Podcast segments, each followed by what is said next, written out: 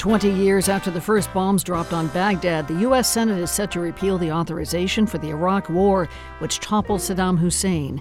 Coming up, why there's bipartisan support for the move and what it says about U.S. support for Iraq. Today is Thursday, March 23rd, and this is All Things Considered. Good afternoon. I'm Lisa Mullins. Also ahead, a thousand people have now been charged in relation to the attack on the U.S. Capitol January 6, 2021. NPR's investigation teams have been tracking each of these cases from arrest to prosecution. The people of India have been captivated by a manhunt for a charismatic separatist leader. This has been like a multi day car chase. Like, think of OJ Simpson times 10. Also, more than a quarter of the MBTA subway system is under speed restrictions, and T leaders say it's going to take a lot more repair work before the trains run on time. It's 401. Live from NPR News in Washington, I'm Janine Herbst. The CEO of video sharing app TikTok faced a fierce grilling in Congress as lawmakers from both parties on the House Energy and Commerce Committee questioned the company's ties to China and claimed the app has a harmful effect on children. As NPR's Bobby Allyn reports, Shou Chew claims there's a buffer in place to protect Americans' data. Shou Chew said that there is a firewall in place, a firewall that is getting stronger under a plan that they are now unfolding that would prevent their employees in Beijing from having any access to user data or influencing what Americans see and it would prevent the Chinese Communist Party from ever accessing U.S. user data. NPR's Bobby Allyn. The federal government and several states have banned the use of TikTok on government devices. Manhattan District Attorney Alvin Bragg is publicly defending his grand jury inquiry into former President Donald Trump's against suggestions by Republicans in Congress that is politically motivated. NPR's Ilya Marritz has more. In a letter to District Attorney Bragg, House Judiciary Chairman Representative Jim Jordan accused the DA of an unprecedented abuse of prosecutorial authority. He demanded documents relating to the investigation of Trump, which may result in the former president being indicted. In his response letter, Bragg says complying with Jordan's document request could harm an active investigation and would infringe on New York's sovereignty as a state. Instead, Bragg suggests a meeting with the House Judiciary Committee to help him determine whether Congress has any legitimate legislative purpose in probing his investigation of Trump. Ilya Marritz, NPR News, New York. The House Foreign Affairs Committee chairman is threatening to issue a subpoena for a State Department document about the U.S. withdrawal from Afghanistan. NPR's Michelle Kelemen reports Secretary of State Antony Blinken is facing some tough questions about that. Republican Michael McCaul says Americans should be able to see some of the concerns embassy officials were raising as the U.S. withdrew from Afghanistan. And he's telling Secretary Blinken that he will subpoena for that so called dissent cable if necessary. Blinken says this is is supposed to be a confidential channel for State Department employees to express dissent. It is vital to me that we preserve the integrity of that process and of that channel, that we not take any steps that could have a chilling effect on the willingness of others to come forward in the future. He says he's considering ways to share the substance of the cable to the committee. Michelle Kelemen, NPR News, the State Department. On Wall Street, a volatile trading session today as stocks moved from positive to negative territory, ending in the positive. Dow up 73 points, the Nasdaq up 117, the S&P 500 up 11. This is NPR News. This is 90.9 WBUR. Good afternoon. I'm Lisa Mullins. The Massachusetts legislature has sent a $389 million supplemental budget to Governor Maura Healey's desk for her signature. The compromise bill from the House and Senate sets aside $65 million to fund the state's universal school meals program through the end of the next school year. It also dedicates millions to the state's shelter system and temporarily extends some expended benefits to participants of SNAP, the Supplemental Nutrition Assistance Program. More than a quarter of the T subway system is required to travel more slowly than usual, and T leaders say the slow zones are going to be in place for the foreseeable future.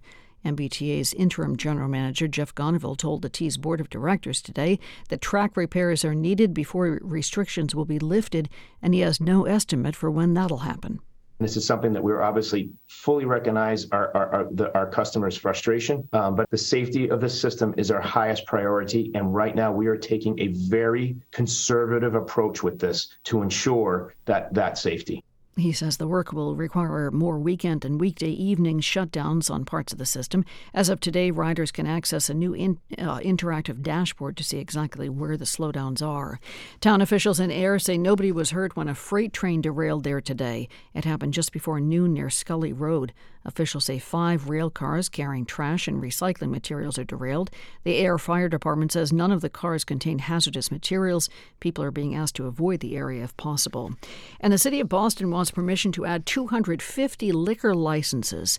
The City Council passed the Home Rule petition yesterday. It would add 50 licenses a year over the next five years to specific neighborhoods, including Roxbury, Mattapan, and Hyde Park.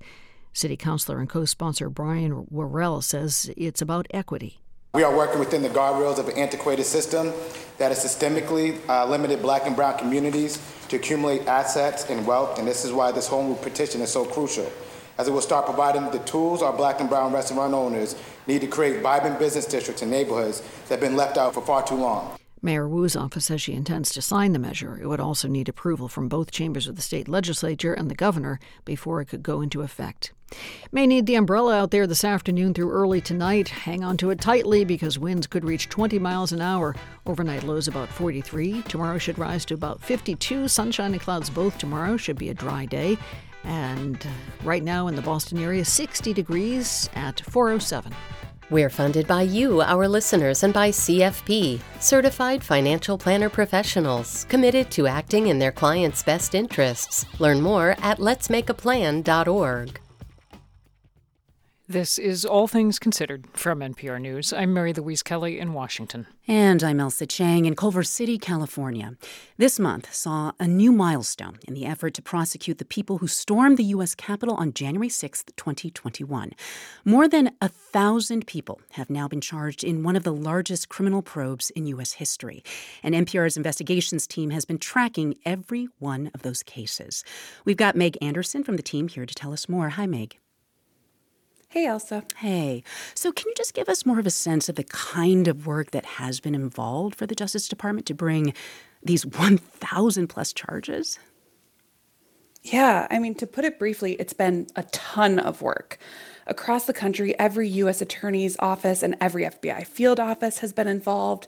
For the past two years, they've been reviewing literally millions of pieces of evidence, including police body camera footage, surveillance footage from the building, and all of the many photos and videos that were posted to social media and on people's cell phones.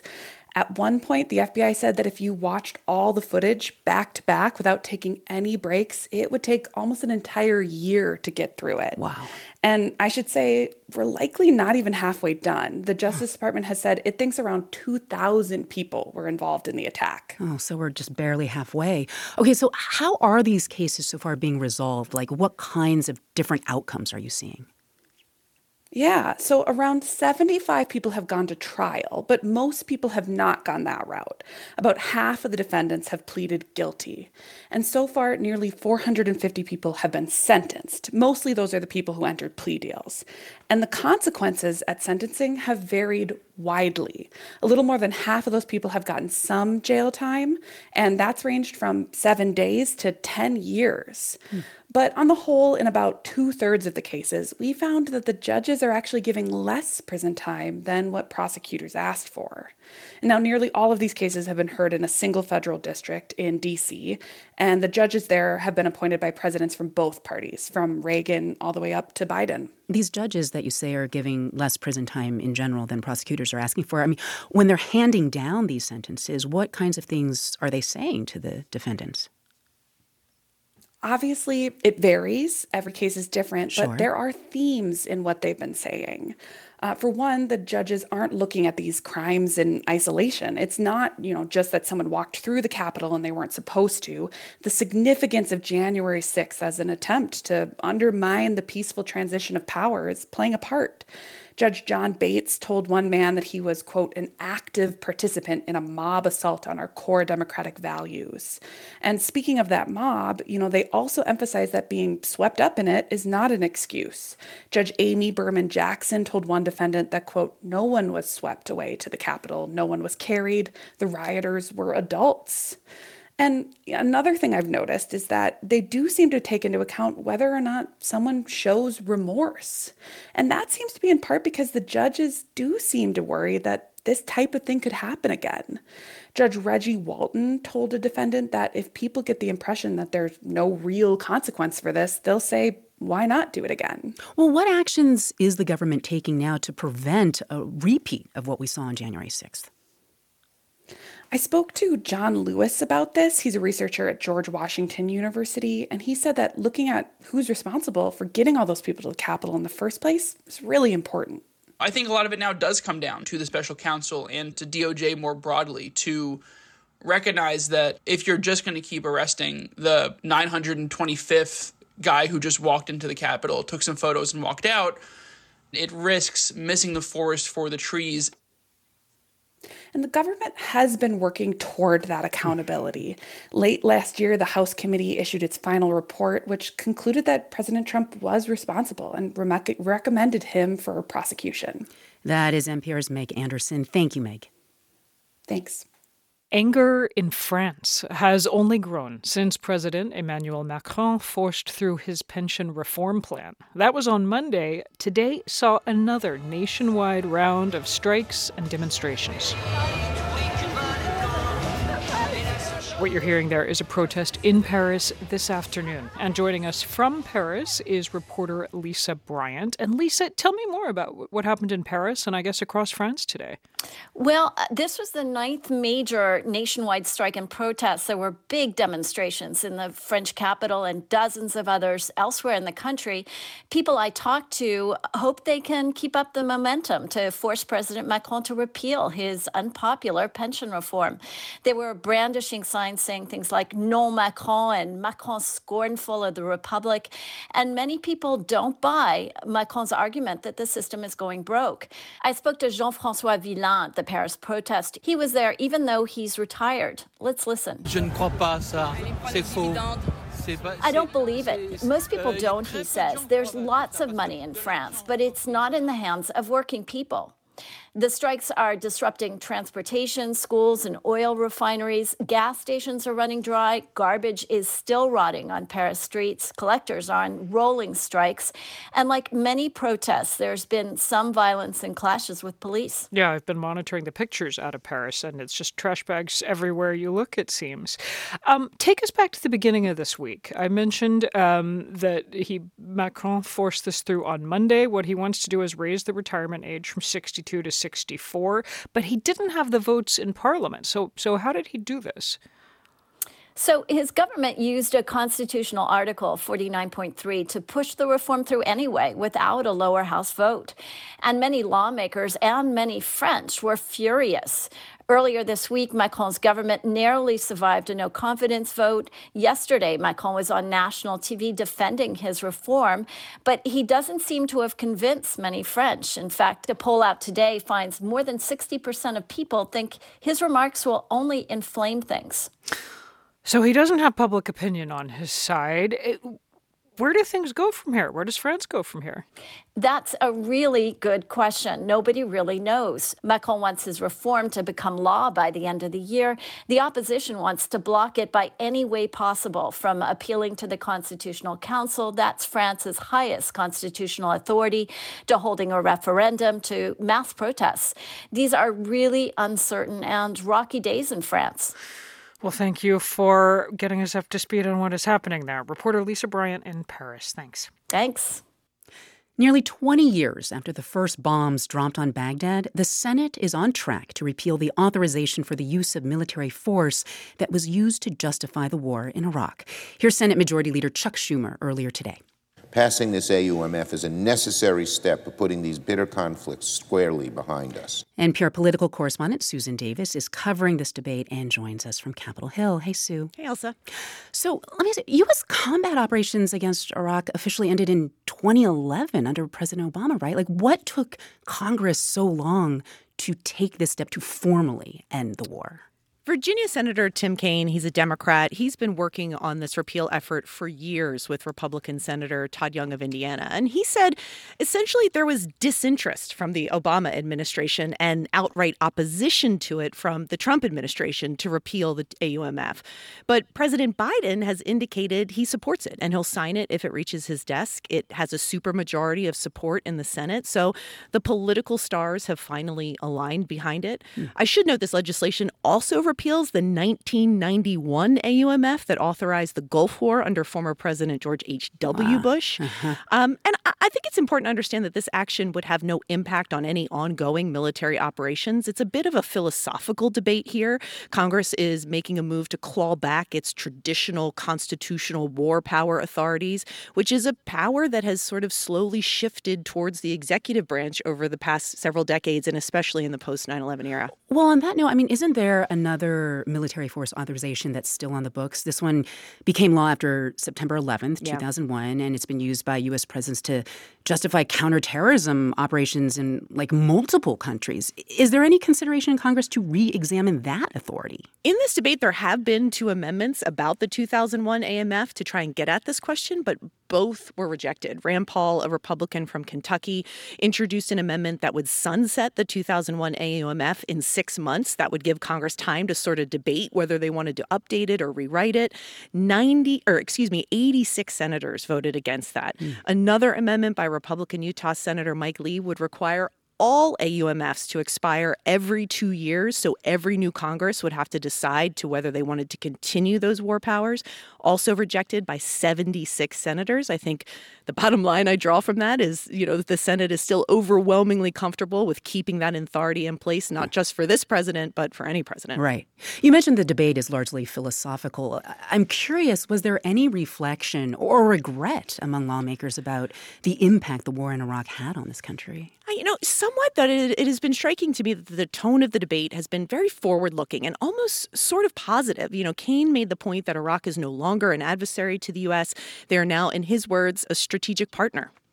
When the fighting is done and it's declared over, we can find paths forward to friendship and diplomacy and commerce and trade, cultural exchange. And that's a good thing about our country. But also, it, the literal costs of the Iraq War and all of the post 9 11 wars in Afghanistan and beyond have been really staggering, especially if you put it in the context of the debate we're having today about the debt and the deficit. Uh, Brown University runs something called the Cost of War Project, and they estimate 20 years of wars has cost about $8 trillion. About a quarter of that is Iraq alone. Um, practically all of the spending was off book, it wasn't paid for by Congress. So a significant chunk of the $32 trillion debt we have today is those military and war costs. That is NPR political correspondent Susan Davis. Thank you so much, Sue. You're welcome.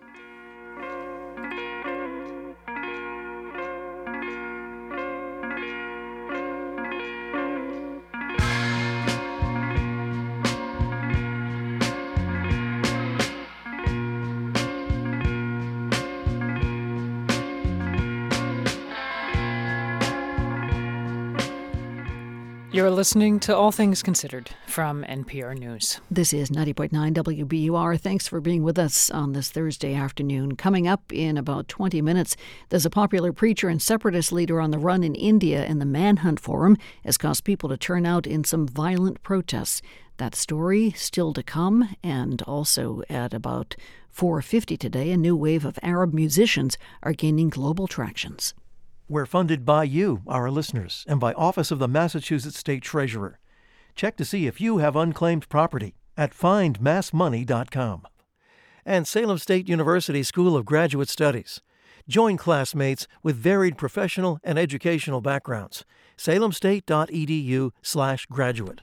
It was a rollicking day of trading on Wall Street, and the end stocks closed higher. The Dow picked up about a quarter of a percent. The S&P rose three tenths of a percent. The Nasdaq gained about one percent. Details on marketplace at 6:30. Gamblers in Massachusetts have fewer traditional options at the state's three casinos than they did prior to the pandemic. There used to be nearly 5,900 slot machines at Encore Boston Harbor, Plainridge Park Casino, and MGM Springfield. That number has dropped by about a thousand. It's not just fewer slots, there are also now 58 fewer poker tables, 12 fewer table games. Massachusetts Gaming Commission released the data today. Sports betting became legal in the state this year, so casinos are using some of that space for sports betting kiosks. A Gaming Commission official says the pandemic caused a reset and market conditions for gambling have changed. It's 420. We're funded by you, our listeners, and by MathWorks partnering with the National Society of Black Engineers to accelerate STEM education and careers. MathWorks.com/nsbe. Still pretty mild out there, 60 degrees now. Should have some showers this afternoon through early tonight, and lots of winds overnight tonight as well. Lows about 43 degrees. Then for tomorrow, partly sunny skies rising to about 52. 60 degrees now in Boston. Support for NPR comes from this station and from Indeed, designed to be an all in one hiring platform with tools to help businesses attract, screen, and interview candidates they need to fill all their job openings. More at indeed.com/slash NPR. And from Procter & Gamble, maker of Align Probiotic, a daily supplement to support digestive health, containing a probiotic strain developed by gastroenterologists with 20 years of research. More at alignprobiotics.com. This is All Things Considered from NPR News. I'm Ailsa Chang. And I'm Mary Louise Kelly. Today is the first day of Ramadan. Now, normally it's a festive holiday, but for millions of people in southern Turkey and Syria, it will be bittersweet. They're still struggling following last month's earthquakes. More than 50,000 people died Hundreds of thousands of homes were destroyed, thousands of people scattered in tent camps or other temporary housing. We're joined now by NPR's Fatma Tanis, who is in Gaziantep in southern Turkey. Hey, Fatma. Hi, Mary Louise. So, I want to hear a little more about just what it looks like in these towns and cities that I know so many people fled after the earthquake in early February. Have they started coming back, started coming home? They have. Um, it's been slow. Yesterday, for the first time, I saw people on the streets. They were getting their Ramadan shopping done and their last midday coffee fix in, since they won't be eating or drinking during the daytime for the next month. Uh, but many still aren't able to go back to their homes. Even here in Gaziantep, where there's been less damage than other cities, a lot of people are still in tents. Um, today, we felt four aftershocks here, and I was actually at a tent camp during one of those. And it was a chilling reminder of how traumatized people are here. You know, children started crying, people were flying out of their tents, you know, asking each other, Did you feel it? Is it over? Um, one of them was Esma Tezcan, who was comforting her younger brother. Um, here she is. Çok zor bir durum yani. Bayağı kötü olduk içeride. Kardeşlerim falan korktu.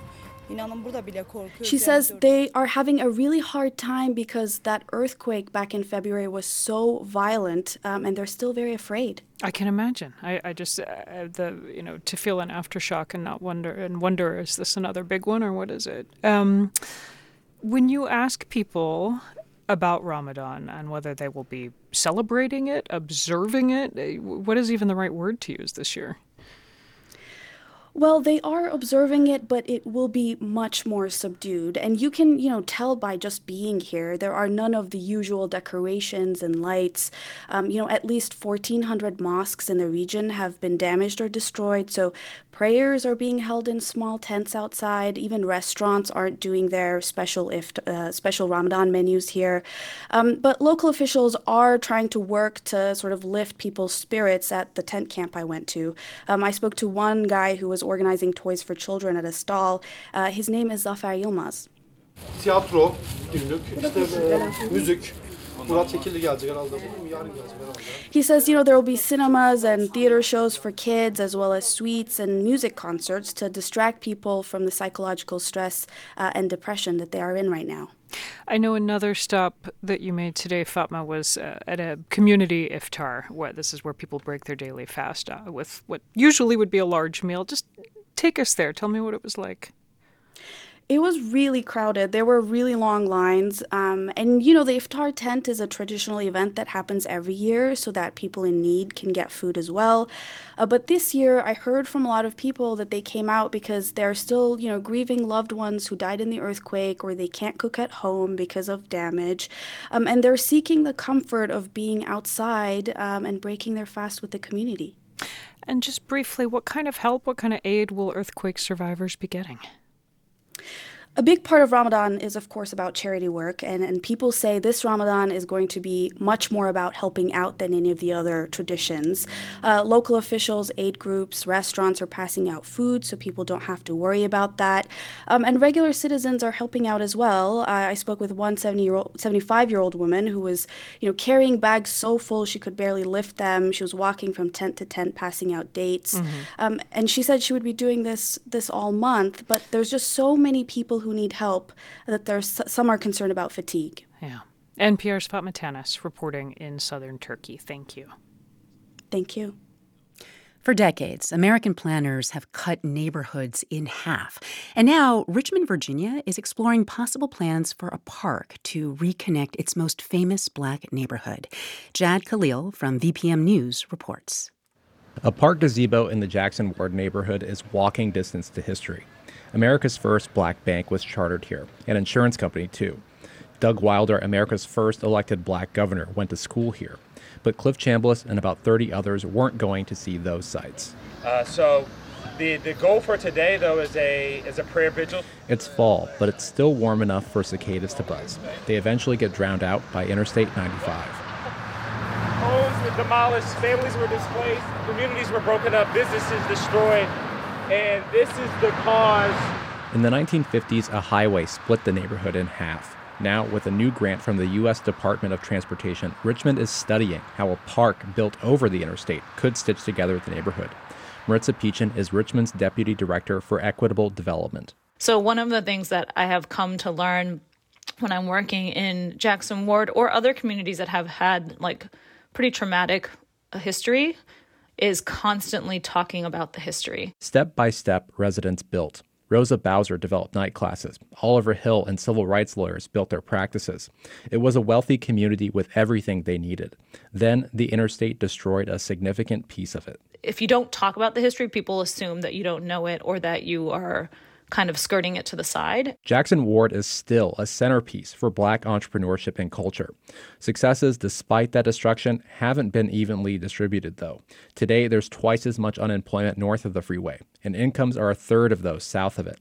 So Pechin says community skepticism of government investments is valid. Because in the past, those investments have led to them being displaced. In Richmond, 7,000 people were forced out. Kia Player's family was in 1957. And then these are the four girls in front of the steps at uh, 904 Turpin Street. Player has a photo of the little girls on their mother's lap. They're the first of her great grandparents' 13 children. After church, you know, everyone would come over from church and eat dinner. My grandmother sold fried chicken and buttered rolls. Player said the family's compensation wasn't even half of the house's value. Today, homes in Jackson Ward are rising in value fast. It's not just about the land that was lost, but the communities that were broken up. There's no way to like give that back.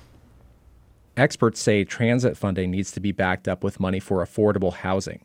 Kathryn Howell is a professor of urban planning at Virginia Commonwealth University. We know from decades of research, frankly, uh, that transit projects uh, really tend to facilitate gentrification. Park projects facilitate gentrification. At the march last fall, Janice Allen discussed another concern. She's the president of the historic Jackson Ward Neighborhood Association and said reconnecting doesn't equal repair for lost wealth and scattered communities. So, if we're going to make amends, it has to go a little bit further than just, quote, reconnecting Jackson Thank Ward. You. All right. Thank you. 45 communities were awarded $185 million. Buffalo got money to start construction on an interstate cap, and Kalamazoo's grant is to build more walkable streets. Richmond's money is for more planning. In Jackson Ward, that means continuing to talk to his residents and those who were displaced. For NPR News, I'm Jahd Khalil in Richmond.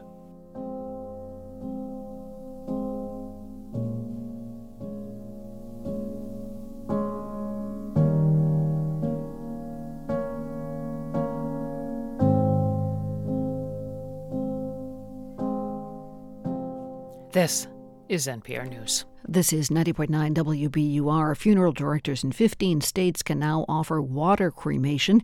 That story is coming up in about 10 minutes on WBUR. Spring showers over the next several hours, lows about 43 degrees overnight tonight. And for tomorrow, should be partly sunny Windy once again, highs about 52 degrees. Should be a dry day. And then for the weekend, Saturday should be cloudy. Some sunshine, though, on Sunday. This is 90.9 WBUR, 60 degrees at 430. We're funded by you, our listeners, and by Stanhope Framers, Back Bay and Somerville, celebrating 50 years of handmade museum quality frames through sustainable practices. StanhopeFramers.com. I'm Tiziana Dearing. Tomorrow on Radio Boston, Massachusetts Senator Elizabeth Warren What's changed? An independent investigation of the Silicon Valley Bank failure, more oversight of mid sized banks, and to replace the head of the Federal Reserve. Now the Fed has raised interest rates again. Elizabeth Warren joins us. That's Radio Boston tomorrow at 11, only on 90.9 WBUR.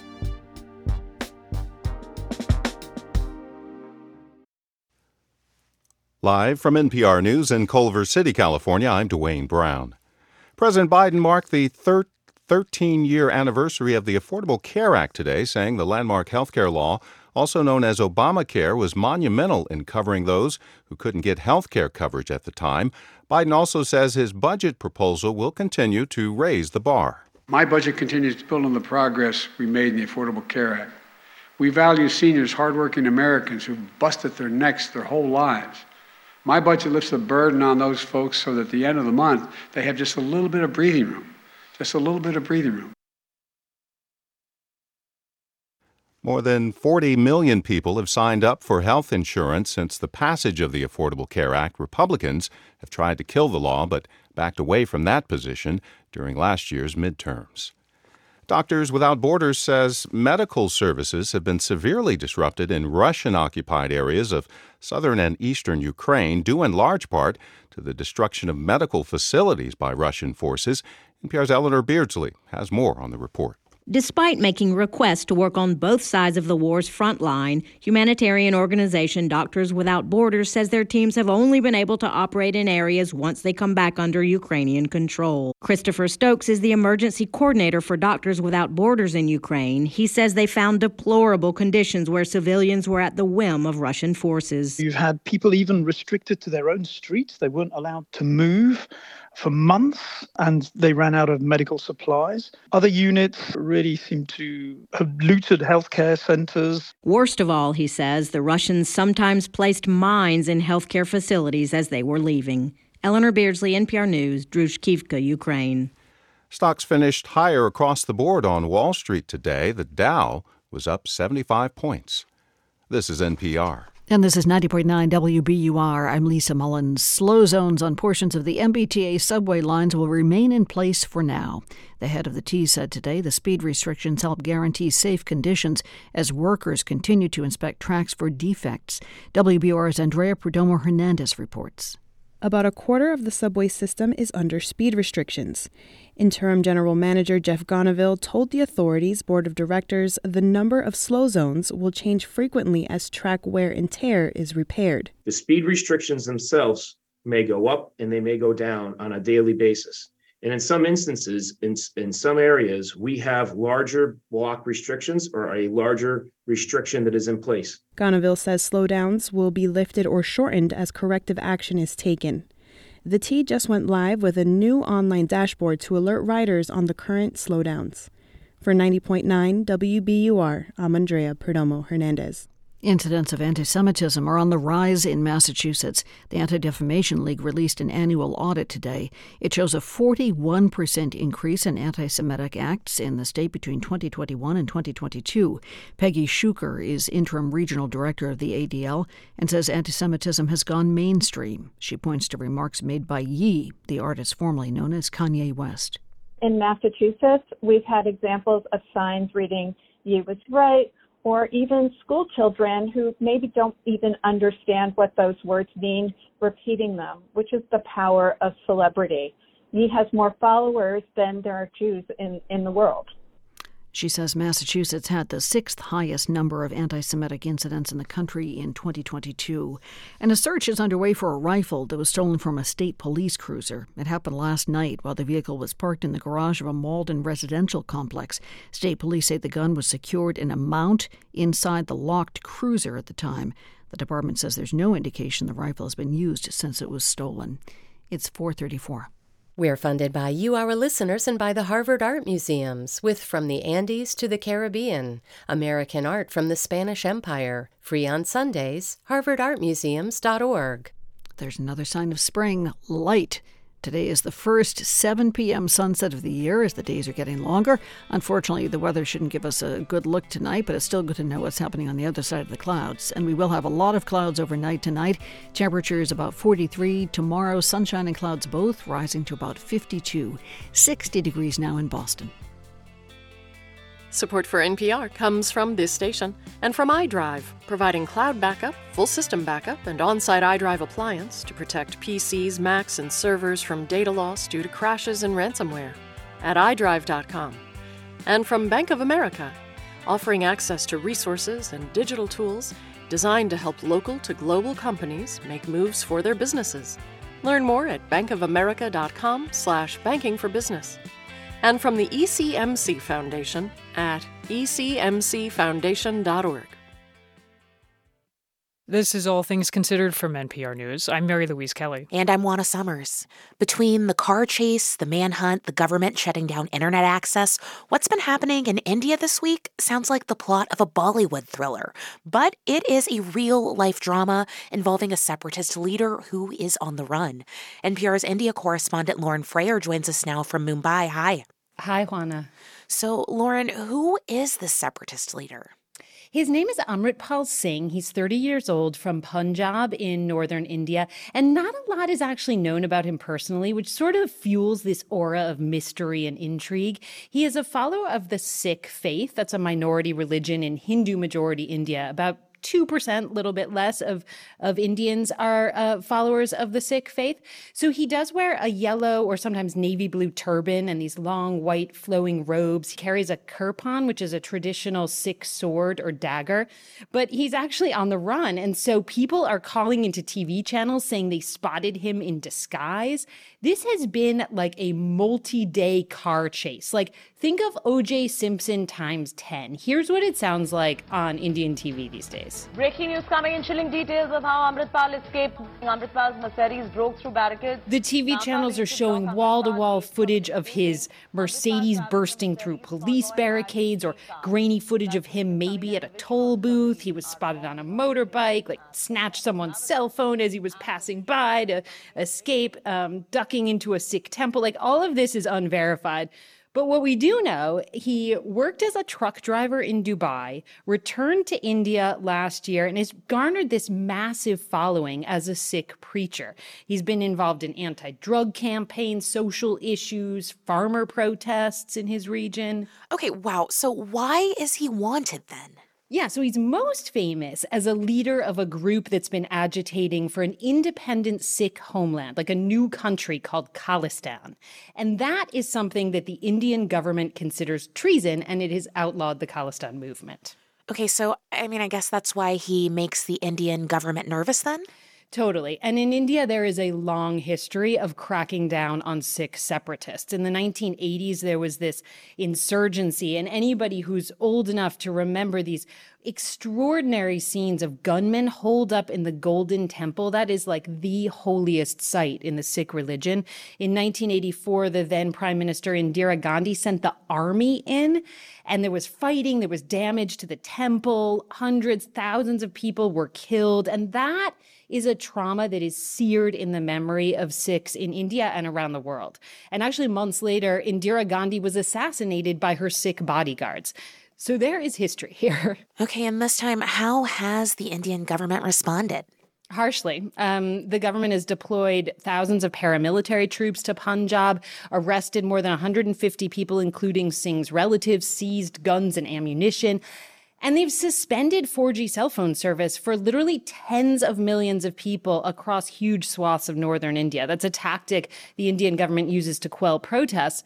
But actually, protests are spreading. We've seen rallies in the US, in Canada, in Britain. Khalistan activists tore down a flag at the Indian embassy in London, raised their own banner, broke windows there. We saw similar violence at the Indian consulate in San Francisco. Okay, so Lauren, I mean, how does this end, do you think? Possibly with Amritpal Singh's arrest, but you know, that could send his supporters into the streets in even greater numbers. Indians are speculating do police have him in custody already, but aren't revealing that because they want to gauge tensions? One thing is certain this has brought back bad memories for the Sikh community here, and it's straining unity in a very diverse country that's seen sectarian riots and testing the restraint of the government of Prime Minister Narendra Modi, which has a reputation for cracking down on minorities. That's NPR's Lauren Frayer in Mumbai. Thank you. You're welcome. As climate change rages, options for handling the deceased are changing. To reduce the carbon footprint of traditional cremation, there is a technology that uses water instead of fire. From member station KUNC, Alex Hager reports.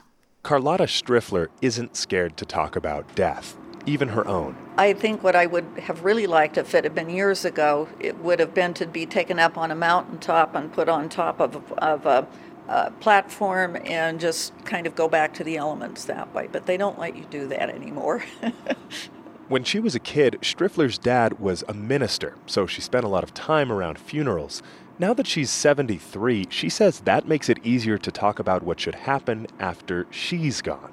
I'm a Virgo, and so I like to plan things, and I feel much less anxious about dying eventually, knowing that I have this in place.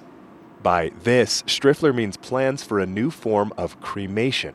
We're standing in front of the machine that will someday break down her body using water. I was in a fire years ago, and so and I've never wanted a regular burial, but I thought I'm going to have to go with the regular cremation. But when she learned about water cremation, she says it sounded more soothing.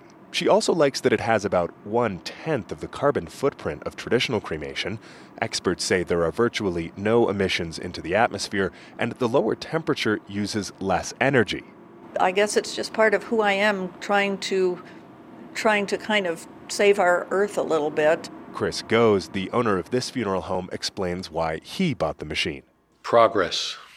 It was just natural to me that we need to just grow and grow beyond what's the same old, same old. And that's resonating with people planning funerals. First man who we looked after in this equipment, he wanted to be first.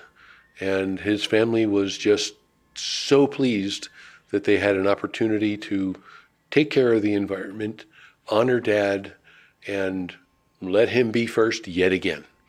He was quite the competitor.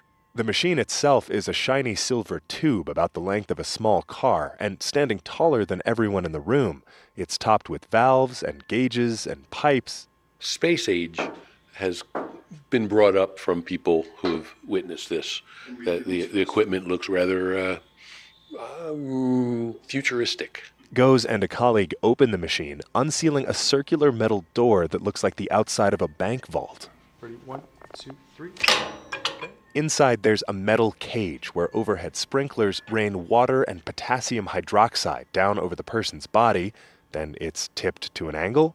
So there's water filling in in the lower end as it's up, and then just bathes the person and reduces our body to our bones. The process is called alkaline hydrolysis, and it's not cheap. At Goes Funeral Home, the water based option is $3,200, a thousand more than the old way. Nationwide, it's growing in popularity, but still not very common. Of all cremations in 2021, fewer than 1% were water cremation. It's a trend Carlotta Striffler will be happy to join, even standing in the same room as the machine that will reduce her to remains yeah, it I, it isn't a frightening looking piece of equipment to me. And by the time she's going in the machine, Striffler says she won't be looking at it anyway. For NPR News, I'm Alex Hager in Fort Collins, Colorado.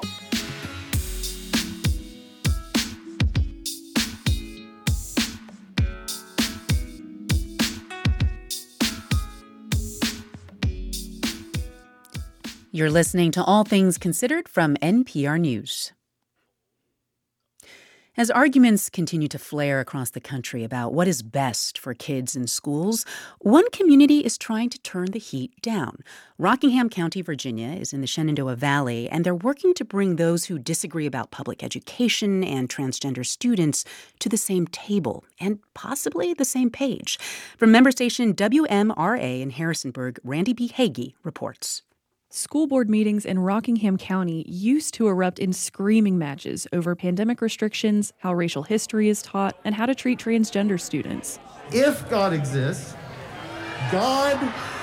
Stop with the socialist brainwashing of my children and put God back in schools. Thank you.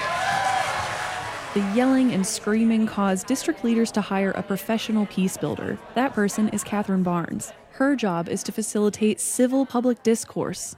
How do we hold on to that which is precious about values and traditions in Rockingham while at the same time adapting and growing in response to 21st century developments? Barnes sets a calm tone as 80 people look on. They sit at round tables in a meeting room at a small local college. All of them came with various political viewpoints and religious values. You'll notice also that there have been some communication agreements on your table. And they're intended. The group is about to respond to prompted discussion questions while sharing a meal. Reporters were asked to leave for this part of the event. But later, I called some participants, including Dee Grimm. The retired English teacher says she leans lightly left and thought these conversations were constructive because they started with personal stories and backgrounds because when you bring that to the table, suddenly people become human. One of the ground rules was trying to understand differences rather than judge them. That worked for Dave Dean. He's a lifelong county resident on the conservative side. He doesn't want anyone on the margins to be treated poorly, but he says many parents in the county want to retain control over their kids' gender identity. Some parents on one side don't want their child to have any autonomy until they leave home. On the opposite side, you have parents who are going to give their child full autonomy as soon as they're able to express themselves. Sometimes these conversations got tense, says Cecile Deason. One of her three kids is transgender. It's very emotional because these are real things that are happening to people. One woman shared about her her child attempting to take their life, and that's so hard to hear and then you want to comfort them. It was very productive and very, quite frankly, inspiring. Joe Shoker is a retiree who says he's conservative, with traditional family values that include being a good citizen and coexisting with people you disagree with. I think kids being at home with lockdowns and doing all their classes online led parents really across the nation to be more cognizant of the instruction that was going on in the buildings that combined with the culture wars almost created a wedge between parents and schools. To rebuild trust between parents and schools is what Donica Hadley is hoping for. She's a college professor with three kids in the system. We just we need to do better. Our kids deserve better and what they have seen in the last several years has not been the best of us. But it's not too late to change. Like I still have hope. The Dialogue Initiative will conclude with a public meeting of about 150 people tonight. They will meet with the hope of, if not agreeing, about anything, at least hearing each other out. For NPR News, I'm Randi B. Hagi in Harrisonburg, Virginia.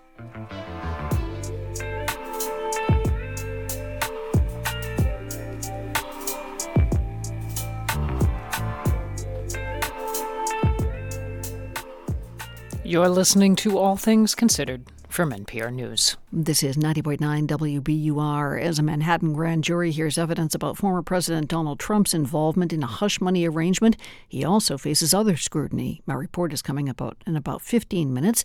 You can also tap to listen again on the WBUR app. We're funded by you, our listeners, and by the Masters in Applied Economics at Boston College, offering an industry aligned degree that can help drive better organizational and business decisions. bc.edu slash MSAE. And Peabody Essex Museum with Power and Perspective Early Photography in China, exploring the history of art, politics, and power. Through April 2nd, PEM.org. Should have damp weather off and on this afternoon, evening, and ending sometime around midnight tonight or just before. Clouds lasting overnight, lows about 43, some winds whipping up tonight. Then tomorrow, sunshine burning through the clouds, breezy and cooler than today, highs about 52 degrees. For the weekend, rainy, windy, and chillier on Saturday, 44 degrees for a high. And then on Sunday, sunshine, dry with strong winds, higher temperatures topping out at 58. 59 degrees now in Boston at 449. WBUR supporters include Boston Ballet's Don Quixote, returning for the first time in more than 10 years, on stage now through the 26th. Tickets at bostonballet.org. I'm Tiziana Dearing. Tomorrow on Radio Boston, Massachusetts Senator Elizabeth Warren What's changed? An independent investigation of the Silicon Valley Bank failure, more oversight of mid sized banks, and to replace the head of the Federal Reserve. Now the Fed has raised interest rates again.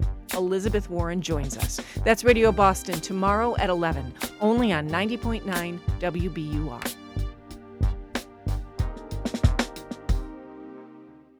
This is All Things Considered from NPR News. I'm Mary Louise Kelly. And I'm Ailsa Chang. Danny Hajjar has always been surrounded by Arabic music. He grew up in the U.S., but his parents are both Lebanese immigrants who had it on all the time. So it's really intrinsic to who I am and to everything that I enjoy and, and try to do. Over the last few years, he started to notice that this music was permeating through American pop culture in a different way. So you're seeing it really with big Western production TV shows and film, like Mo on Netflix, or Ramy on Hulu, or Moon Knight on Disney Plus.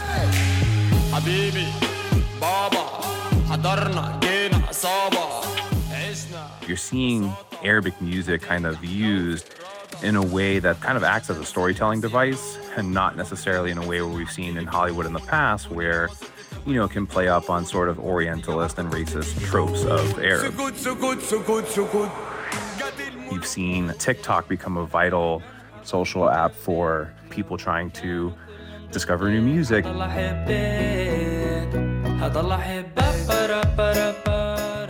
then I think you've had major global events too like the World Cup in Qatar, where you had people more exposed to kind of the culture, the region. You had one of the main FIFA anthems with Nicki Minaj, with Maluma, and with Lebanese pop singer Myriam Fares. Wait, wait, wait. Salam, salam, salam, salam. So it's happening. Danny Hajjar wrote about the global breakthrough of Arabic music for Pitchfork. His article begins at Coachella, the giant California pop music festival, where next month, Palestinian Chilean singer Elyanna will perform on the festival's main stage. She'll be singing her entire set in Arabic. Mm. There have been Arab artists at Coachella in the past, but mm-hmm. to have an entire set fully sung in Arabic is very new, and so it's going to be exciting. It's it's an exciting time, and you're seeing all these things kind of pop up across you know different countries across the world that feature Arab artists and Arabic music. I know that you've been talking to a lot of musicians and industry execs, and I was struck that one of them told you that he wants to replicate the success of Bad Bunny, who became like the most streamed artist on Spotify without making any English language music. Why do you think people express so much optimism these days about where Arab artists are going now?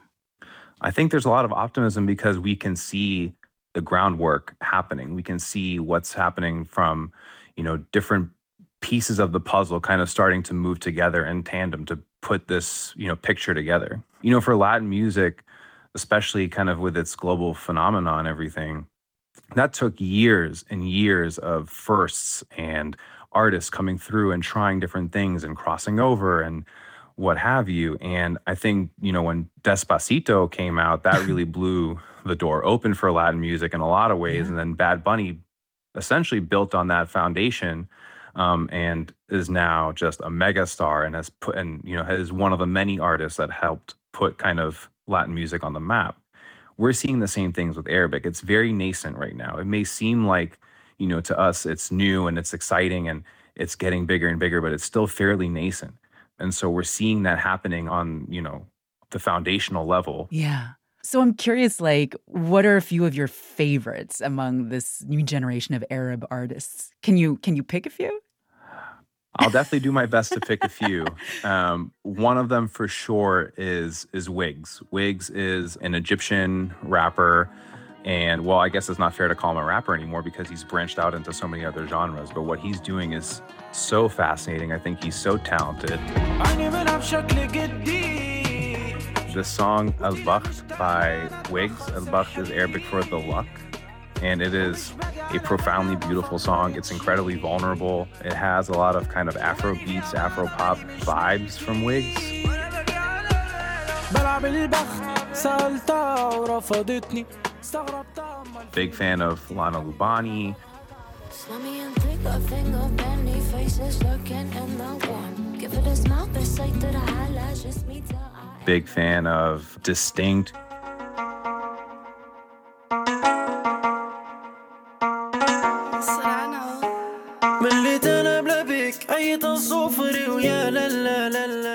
He's based in Europe and he raps in Spanish, English, French, Italian, wow. and Arabic, sometimes all in the same song. So things like that is just really fascinating to see.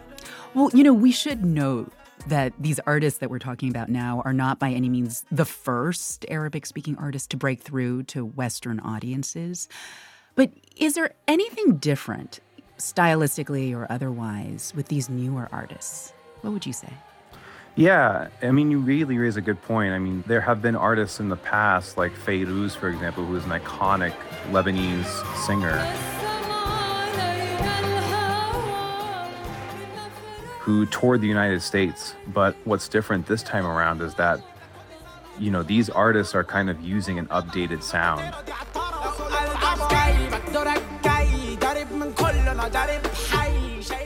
I think a lot of times Arab pop, especially since the mid 80s, has sounded fairly the same. It sounds fairly formulaic. That's not to say it's not enjoyable, but it has kind of, you know, stayed within the same sort of uh, framework these new artists are combining, you know, R&B that you would have heard in the 2000s from Aaliyah or from TLC or Destiny's Child, and they're putting Arabic to it. Or you've got artists that are doing, you know, drill rap in Arabic, and that is something that that feels fairly new. And so you've got a lot of younger generation folks who are connecting with that yeah. because it's their language with music that they would listen to by a Western artist, for right. example.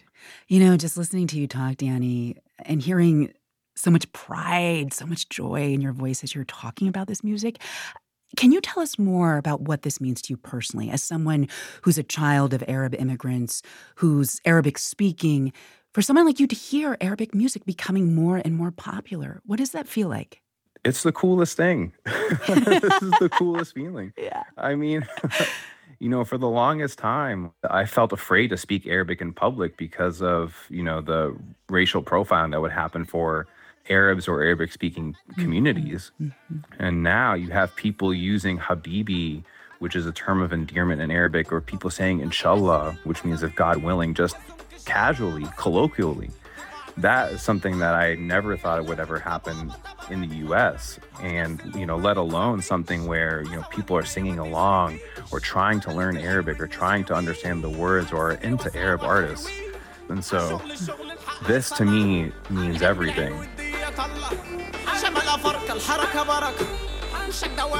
Music journalist Danny Hajjar. His story for Pitchfork tracks the rise of Arab pop music. Thank you so much for this, Danny. Thank you so much for having me.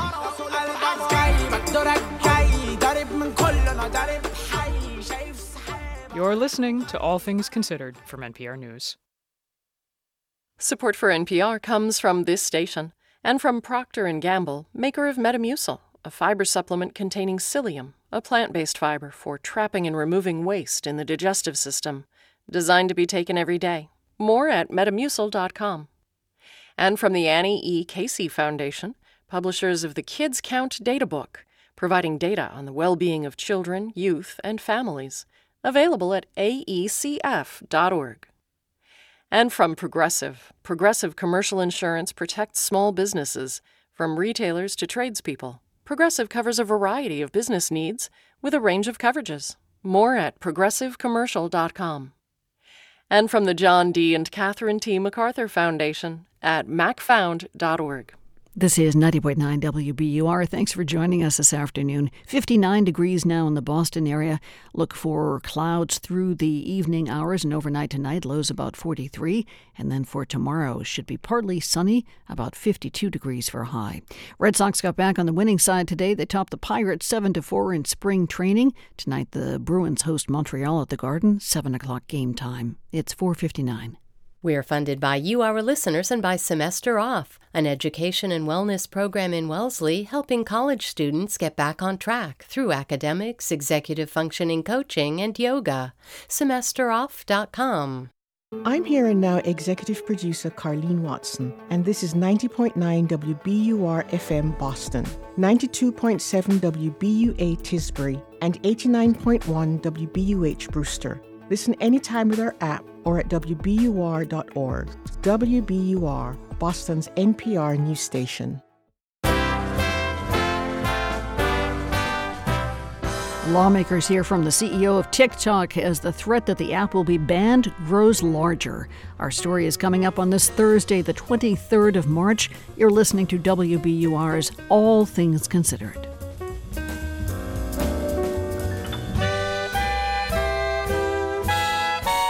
I'm Lisa Mullins. Also ahead, as a Manhattan grand jury hears evidence about former President Trump's involvement in a hush money arrangement, it may be handling another case unrelated to the payoff. An Iraqi American photojournalist returned to Iraq for the first time in nearly 25 years. He tells us about his trip back.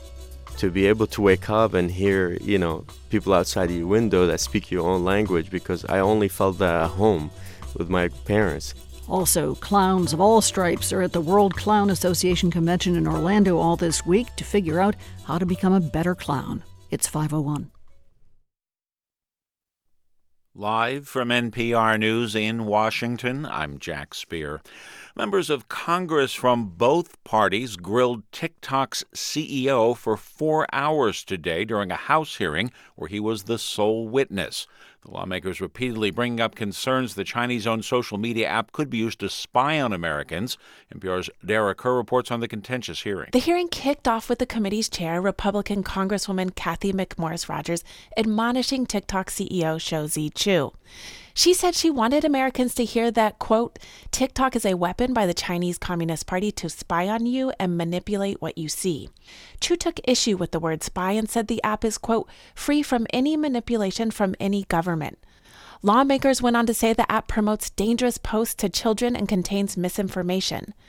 Chew countered that TikTok has some of the strongest parental controls of any social media app. House members did not seem swayed by his answers.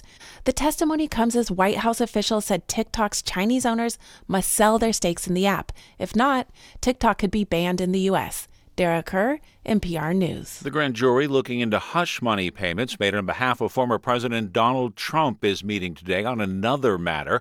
And as a result, there's speculation any indictment of Trump, if it does occur, likely will not take place until next week. That's because the grand jury doesn't normally meet on Friday, according to a person with knowledge of the probe. Manhattan District Attorney Alvin Bragg has been questioning witnesses about the role Trump played in the payments to Stormy Daniels, who's claimed she had a sexual relationship with Trump. The former president has denied the allegation. Senate Democrats say the recent collapse of two regional banks is deepening the stalemate over the terms for raising the nation's debt ceiling. NPR's Windsor Johnston reports lawmakers are up against the clock to reach a budget agreement to prevent a potential default. Some Republicans argue that the bank failures were driven by high inflation and rising interest rates, and that they validate GOP demands for spending cuts in the ongoing debt ceiling fight. Senate Majority Leader Chuck Schumer is accusing Republicans of threatening chaos by linking the bank collapses to a potential default. If this environment is so bad for banks, why aren't all the banks affected? No, it's the few who are mismanaged. So to link the collapses with the debt ceiling to suggest that these incidents should justify even more brinksmanship and hostage taking is stunningly reckless. President Biden delivered his budget to Congress two weeks ago. Republicans have yet to put their plan on the table. Windsor Johnston, NPR News, the capital. The number of people filing first time jobless claims edged down slightly last week, though only slightly. The government says initial claims for the week ending March 18th fell by 1,000 to a seasonally adjusted 191,000. Stocks gained ground on Wall Street today. The Dow's up 75 points. The Nasdaq rose 117 points. You're listening to NPR. This is 90.9 WBUR. I'm Lisa Mullins. Massachusetts Congresswoman Lori Trahan took part in today's congressional hearing on the social media giant TikTok. She challenged the company's CEO to be more transparent on how it operates and tracks users. Trahan also called on Shou Chew to implement stricter safety standards for children in the U.S., similar to what some other countries require. Make the case for why you're different uh, from your American competitors and do better than them on transparency, which you've mentioned countless times today, but which we don't really have anything tangible to point to. Uh, yes, I, I don't want to make excuses for our industry or ourselves. I think there's a lot of work that needs to be done. CEO Shou Chew also told lawmakers that TikTok will protect user data by storing it in servers that are owned by a U.S. company. Today, the MBTA announced that stricter speed restrictions along parts of its subway lines will remain in place for the foreseeable future. More than a quarter of the entire subway system currently contains so called slow zones, and T riders now have a way to see if trains are running slower than normal. The MBTA today published a new interactive dashboard on its website. It shows where trains are being forced to reduce speeds because of track problems. Advocates for year round residents of Martha's Vineyard in Nantucket say the islands are facing a housing crisis. The median price for a home on each island is more than $1 million. Dan O'Connell is a member of the coalition to create the Martha's Vineyard Housing Bank. He says year round residents are forced from their rentals when tourist season arrives. And most of those individuals who are forced out of housing are working two, three, and four jobs and you know some end up um, living in tents in the summer. It's it's that bad. Some island residents want state lawmakers to pass legislation that would let the islands impose a 2% fee on high end real estate sales. The money would go to rehab and create new affordable housing. A Massachusetts company has been implicated in a human smuggling operation. The U.S. Customs and Border Protection Agency says the unnamed company rented a house in Lisbon, Maine, where 17 undocumented migrants were found on Tuesday. Officials say all the migrants worked for the company and were from Nicaragua and Guatemala. They were initially discovered by local police who were investigating a hit and run crash. In the forecast, 59 degrees now in the Boston area. More clouds through the evening hours, more spring showers as well. Overnight tonight, lows about 43. And then for tomorrow, partly sunny skies, breezy and cooler than today has been, just about 52 degrees. This is WBUR, it's 507. We're funded by you, our listeners, and by CFP, Certified Financial Planner Professionals, committed to acting in their clients' best interests. Learn more at letsmakeaplan.org. This is All Things Considered from NPR News. I'm Mary Louise Kelly in Washington. And I'm Ailsa Chang in Culver City, California. Former President Trump has survived plenty of investigations already. There was the Mueller investigation, the Ukraine inquiry. But getting arrested and individually charged with a crime, that would be uncharted territory for Trump. No former president has ever been indicted. But that could change very soon, with several criminal investigations hanging over Trump's head. NPR's Becky Sullivan joins us now to give us the latest on those investigations. Hi, Becky. Hi, Ailsa. Okay, so let's start with the charges that could be imminent as of now. This is out of the Manhattan District Attorney's Office. Yes. Right. So this case centers on the hush money paid to Stormy Daniels. She is the adult film actress who alleges that she had an affair with Trump after meeting him at a celebrity golf tournament back in 2006. So in the run up to the 2016 election, as Trump's campaign was picking up steam, Daniels was trying to shop her story around to gossip magazines like the National Enquirer. But the National Enquirer's leadership was friendly with Trump. They alerted his lawyer and fixer, Michael Cohen, who negotiated a deal with Daniels to pay her $130,000 in exchange for keeping her story quiet. Cohen transferred that money to Daniels less than two weeks before the election. And then after Trump won, Trump reimbursed Cohen, including with his own personal checks. Now, Trump admits to the reimbursement, but he denies the affair. Right. So now, what the Manhattan District Attorney, Alvin Bragg, is trying to do here, he's a little bit uncharted. The potential crime is falsifying business records. So basically, the Trump organization said that those reimbursement payments were for legal fees, which is not true. But in New York, that's only a felony if it was done to cover up another crime. In this case, probably the violation of campaign finance laws. And there's been a lot of signals coming out of New York that an indictment could be coming any day now. All right, so that's out of the Manhattan DA's mm-hmm. office. What other criminal investigations is Trump facing? Yeah. Now? So the other one that could come soon is this election interference case out of Georgia. You might remember in 2020, Georgia was a very slim margin state that decided for the election for Joe Biden. Mm-hmm. And Trump and his allies for weeks tried to pressure state officials in Georgia to basically undo his loss there. That included Trump's famous phone call to the Georgia Secretary of State, in which he asked him to, quote, find about 12,000 votes. Trump allies also tried to cook up this fake elector scheme to send fake electors to the Electoral College to overrule the state's voters and say that Trump won Georgia instead. All of this and more was the subject of an inquiry by a special grand jury in Fulton County, Georgia. That wrapped up in January, and the top prosecutor there, Fani Willis, has said that decisions about charges are imminent. And then there's also another investigation related to classified documents, right? That's right. So that investigation is being led by the U.S. Department of Justice. Last year, the Attorney General appointed a special counsel to oversee it. His name is Jack Smith, and he's actually overseeing another federal investigation as well. So there's the mishandling of the classified documents. So that includes uh, the ones that had to be recovered from Mar a Lago by the FBI, but also he's looking into Trump's attempt to overturn the 2020 election, including any issues related to January 6th. So we don't know much about what the timeline could be there there. This doesn't seem as close to charges as the state cases do. And then, of course, with the 2024 election getting closer and closer, any indictment out of the federal DOJ is sure to draw accusations of political motivations. Mm-hmm. Okay, that sounds like a lot of investigations so far, but you're mm-hmm. not even I done. Know. It's right? true. Yes, he's also facing some high profile civil suits. There's two from E. Jean Carroll. This is the woman who accused Trump of sexually assaulting her in the 1990s, which Trump denies. One of her suits is scheduled to go to trial in April. And then also the New York State Attorney General Letitia James has sued Trump, along with three of his adult children, and the Trump Organization over what she says is years of financial fraud. And that trial is scheduled for October. That is NPR's Becky Sullivan. Thank you so much, Becky. You are very welcome.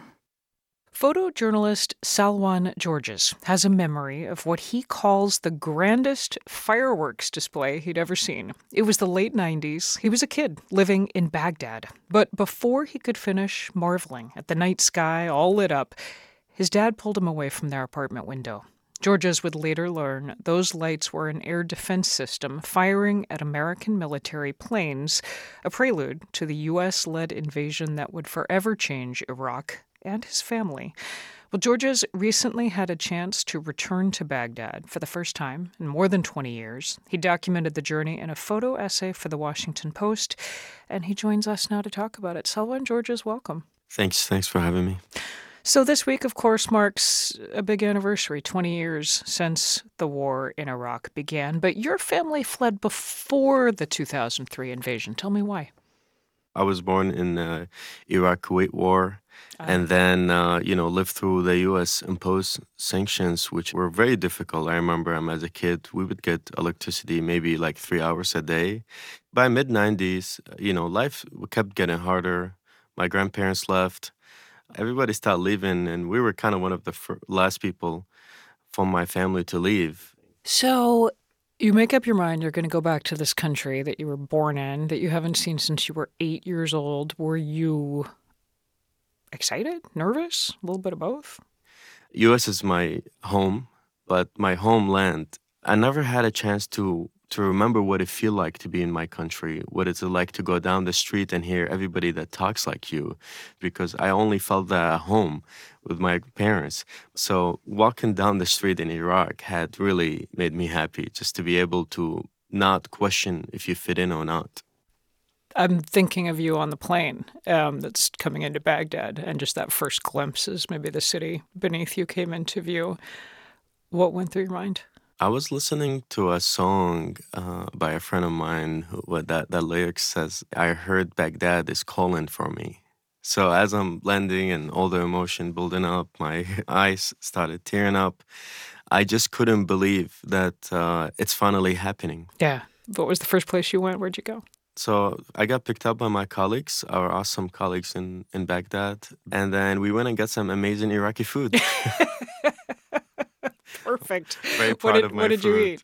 I'm big on local restaurants, so we went to a local restaurant that serves like Iraqi stews, uh, some lamb, and uh, you know the food tastes over there so much better. So you got some great Iraqi food, and then I know that parts of this trip must have been really hard. Um, you documented um, going to visit your grandfather's grave, his tomb, and finding it torn apart. What had happened? I mean, the, whole cemetery looked like something happened there.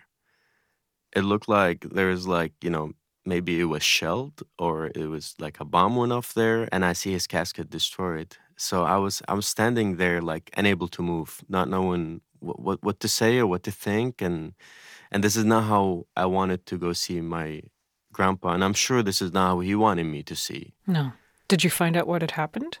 So I asked Abu Muhammad, and Abu Muhammad, it's a, um, cemetery caretaker, and he told me this this area in the cemetery has seen a lot of violence, and one of them was the U.S. soldiers went in the cemetery, breaking those tombs looking for weapons because they believe the Mahdi army were hiding them there. Were you able to verify that? Do we know if it was U.S. troops? I mean, I, I probably would never know what happened exactly because that area have seen so many violence. But it's been documented that uh, a lot of battles took took place in cemeteries in that area as well as Najaf, south of Iraq. But according to people who've been there 30 years or 20 years, they they said that's what happened. And I'm sure, like like I know, terrorist groups or who who knows. Well, and that must raise so many complicated emotions for you as an Iraqi American, one foot in each country, knowing that perhaps people from your adopted country where you grew up did something like that and many other things in the country where you were born. I'm sorry. Yeah, I mean, I, I, you just don't know what to feel, what to think. Then my colleagues, of course, who've been like brothers to me, uh, who are Iraqis, lived through the war, been working for us for 14 years. They were like, "Don't worry, we'll see what we can do." So the following days, I just uh, bought fresh sand. I restored it. I filled the tomb with sand. I, uh, with the help of Muhammad, we bought cement. So now, when my family, if they can make it back, if they think they can come back, they could see it the way I wanted to see it, not what I saw. I want to finish by circling back to where we began this idea of going home after so many years, because you write in your piece for the Post that one of the things you realized when you actually went and did it was you can't go home because the Iraq that you were born in no longer exists. That feels like such a huge thing to try to wrap your arms around. Yeah, I mean, sadly to say, growing up in the 90s, the streets were cleaner, the air was cleaner. It's so polluted right now. There's barely any palm trees, and the remaining palm trees all covered in dark dust. So there is a lot of things change, and also that Iraq that I remember, it was my family as well. And I don't have any family left in Iraq. I made a new family when I went back. And uh, for me, it was just to turn a page on that Iraq that I grew up in and, you know, hopefully go back and create new memories and live, hopefully, live and tell stories in the new Iraq. Salwan, thank you. Thank you. We've been speaking with Salwan Georges, a Pulitzer Prize winning photojournalist for the Washington Post, about his latest photo essay, The Iraq I Never Knew. We want to take a moment now to acknowledge what a difficult week it has been here at NPR. As an organization, we are losing around 10% of our staff. And that includes several of the people who have worked tirelessly to bring you all things considered for years. Now, other news organizations are reporting on what's happening here, and we will have that for you too. NPR's media reporter David Folkenflik will join us tomorrow once layoff announcements are largely complete, and we can bring you a more fulsome story about what is going on and what's to come. And throughout it all, we remain committed to our deeply held mission to serve the public in partnership with our member stations. Thank you all out there for listening.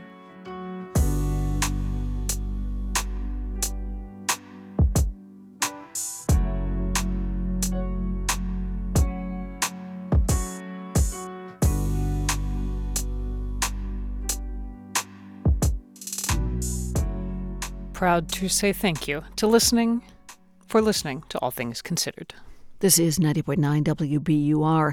Coming up in about 20 minutes on All Things Considered, since February's major train derailment in Ohio, freight rail safety has come under scrutiny. A lot of workers blame a relatively new business model called precision scheduled railroading. That story and much more still to come. We're funded by you, our listeners, and by Cambridge Naturals, a local source for health and wellness since 1974 in Cambridge, Brighton, and at cambridgenaturals.com. It was a rollicking day of trading on Wall Street, and in the end, stocks closed higher. The Dow picked up about a quarter of a percent, S&P rose three tenths of a percent, and the Nasdaq gained just about one full percent.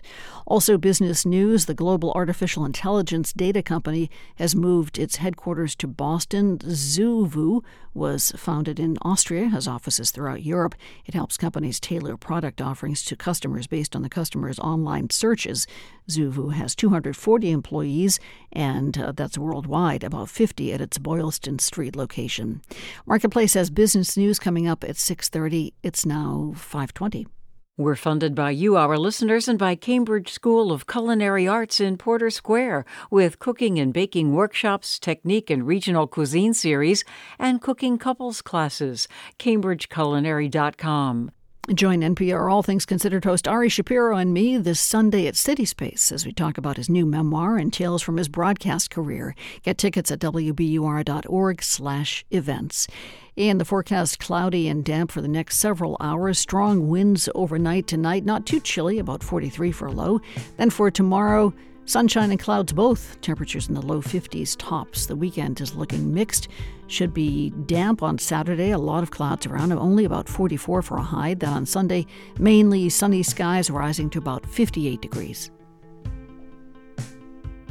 Support for NPR comes from this station and from IFC Films with The Lost King. From the makers of Philomena comes the story of an amateur historian who believes she's found the lost burial site of England's notorious Richard III, only in theaters March 24th.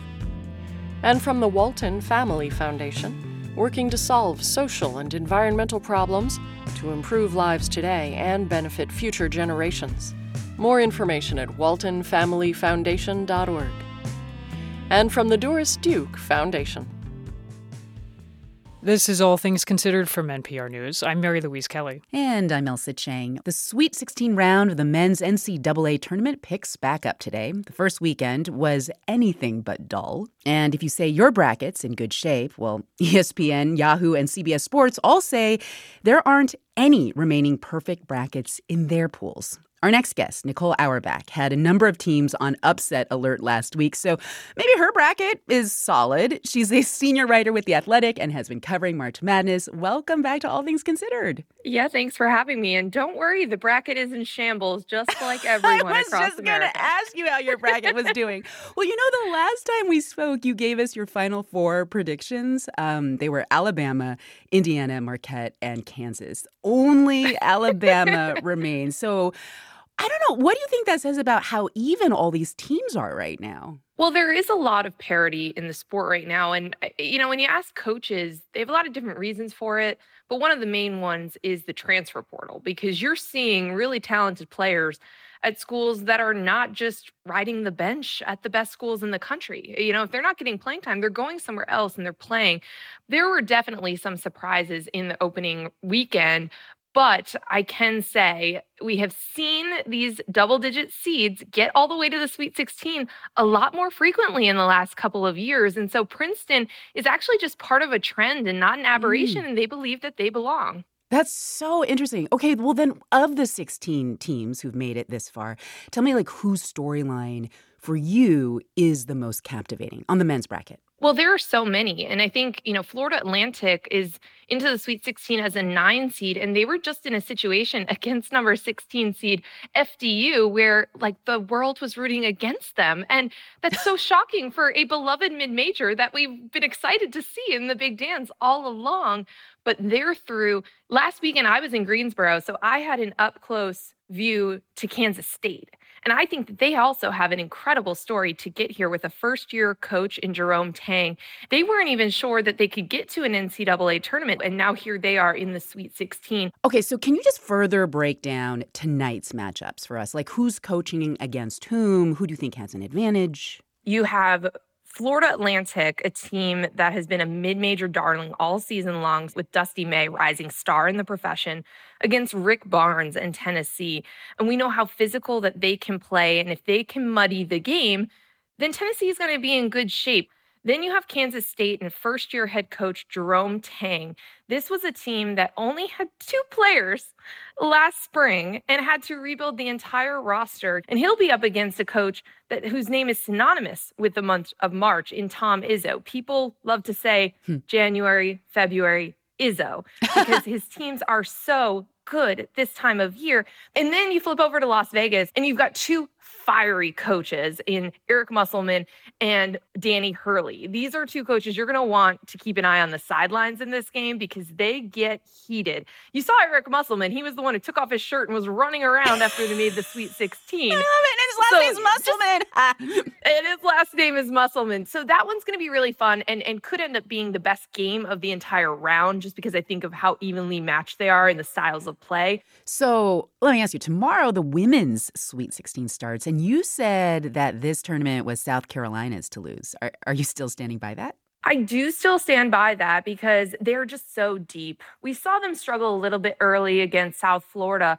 and then they just turn on the Jets. It's so hard to play them because they just continually have bodies and some of the best players in the country. Aliyah Boston is relentless. She is the piece that makes that team go. Well, before I let you go, let me ask you about the coach at Ole Miss. She seemed to have a great story. She said that she was not the school's first choice. Is that right? So, Coach Yo is one of the great personalities in women's basketball. She is so full of life and has had an unlikely path to get here. And this was obviously a breakthrough moment for them to beat Stanford on their own home court. This put Ole Miss on the map, and Coach Yo has been chasing Dawn Staley. She loves her, she considers her a mentor. And this is a big statement for her along the rise of getting up to the point where you can beat South Carolina. Nicole Auerbach is senior writer with The Athletic. Thank you so much. Thanks for having me. Alrighty, time to get your red noses out. Clowns from around the globe are gathered for an annual convention in Orlando this week. Reporter Danielle Prieur from member station WMFE went to the World Clown Convention to learn more about the artistry of clowning around. Fans of the 2017 horror film It, based on the Stephen King novel of the same name, probably recognize this voice. Hi, Georgie. Pennywise the Clown, played by actor Bill Skarsgård, has a distorted face and preys on unsuspecting children in not one, but two movies. But at the 40th annual World Clown Association convention in Orlando, the clowns sound a little more like this. I'm sparkly, I'm glittery, and I'm, I, I think I'm kind of cute and colorful. And Daisy is called an Auguste clown. Mm-hmm. Yes, absolutely. So it's a light makeup. My texture of skin is a little bit darker, so I want to make my smile pop, my eyes pop. That's Robin Bryan, whose clown name is Pinky B, and Kanisha Ducree, who goes by Daisy. Together, they run the WCA as president and director of education. Ducree hands me a bright pink and orange heart shaped balloon headpiece tickets and were off taking a tour around the vendor booths. Little squeakers. Like you- Here, clowns can stock up on anything from red noses and clown shoes to elaborate puppets and magic props. All week, clowns compete for titles like Best Costume and Best Skit. They have workshops where they practice face painting and balloon art, and of course, they network. For the clowns here, the conference is serious business. It's very much a community hub, making those connections. Charles Lauder is a professional hobo clown in the vein of Charlie Chaplin. He came from Manitoba, Canada. In fact, the World Clowning Association has members in 35 countries. And although some members work in circuses and at big county fairs, most are clowns at local hospitals, senior centers, and schools. Ducree even takes her clowning around the world to help people. I love humanitarian trips. So I've been to six continents in more than 37 countries doing clowning. Her counterpart, Robin Bryan, is a hospital clown. My husband and I have over 1,500 volunteer hours for Wolfson's Children's Hospital. So we go in every week and we do our best to give smiles and cheers and laughter. And that's what is important about being a clown, right? Absolutely. It's this shared vision of fun and communion that attracts members even online.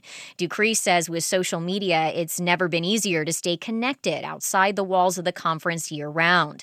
And it comes in handy for clowns to stay on top of pop culture. We do have Facebook groups. So if we know a new Disney story or party is coming out, like, uh oh, how do we make this Moana sword? Nowadays, people of all ages, backgrounds, and abilities can learn clowning online, which is why Bryan says, despite the scary movies and negative cliches, clowning will continue. I don't worry about fears or stereotypes. I'll just do my best to put my best foot forward and be a joyful clown. The conference concludes on Friday with the crowning of the best all around clown. For NPR News, I'm Danielle Prieur in Orlando.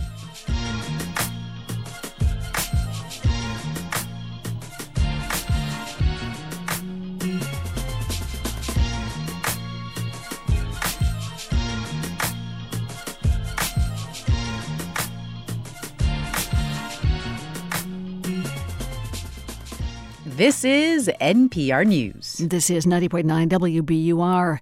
In sports, Red Sox piled on the Pirates 7 to 4 today in spring training play. Boston University men's hockey team is progressing in the college hockey playoffs. Today, the Terriers won a first round game over Western Michigan. BU will play in the next round Saturday against either Denver or Cornell. Two other local teams get their shots soon. Merrimack and Harvard are have first round games tomorrow. This is 90.9 WBUR. 59 degrees now in Boston at 5:30. We're funded by you, our listeners, and by Davis Malm, tax lawyers committed to your most taxing matters. Learn more at davismalm.com. D A V I S M A L M. I'm Tiziana Dearing. Tomorrow on Radio Boston, Massachusetts Senator Elizabeth Warren What's changed? An independent investigation of the Silicon Valley Bank failure, more oversight of mid sized banks, and to replace the head of the Federal Reserve. Now the Fed has raised interest rates again. Elizabeth Warren joins us. That's Radio Boston tomorrow at 11, only on 90.9 WBUR.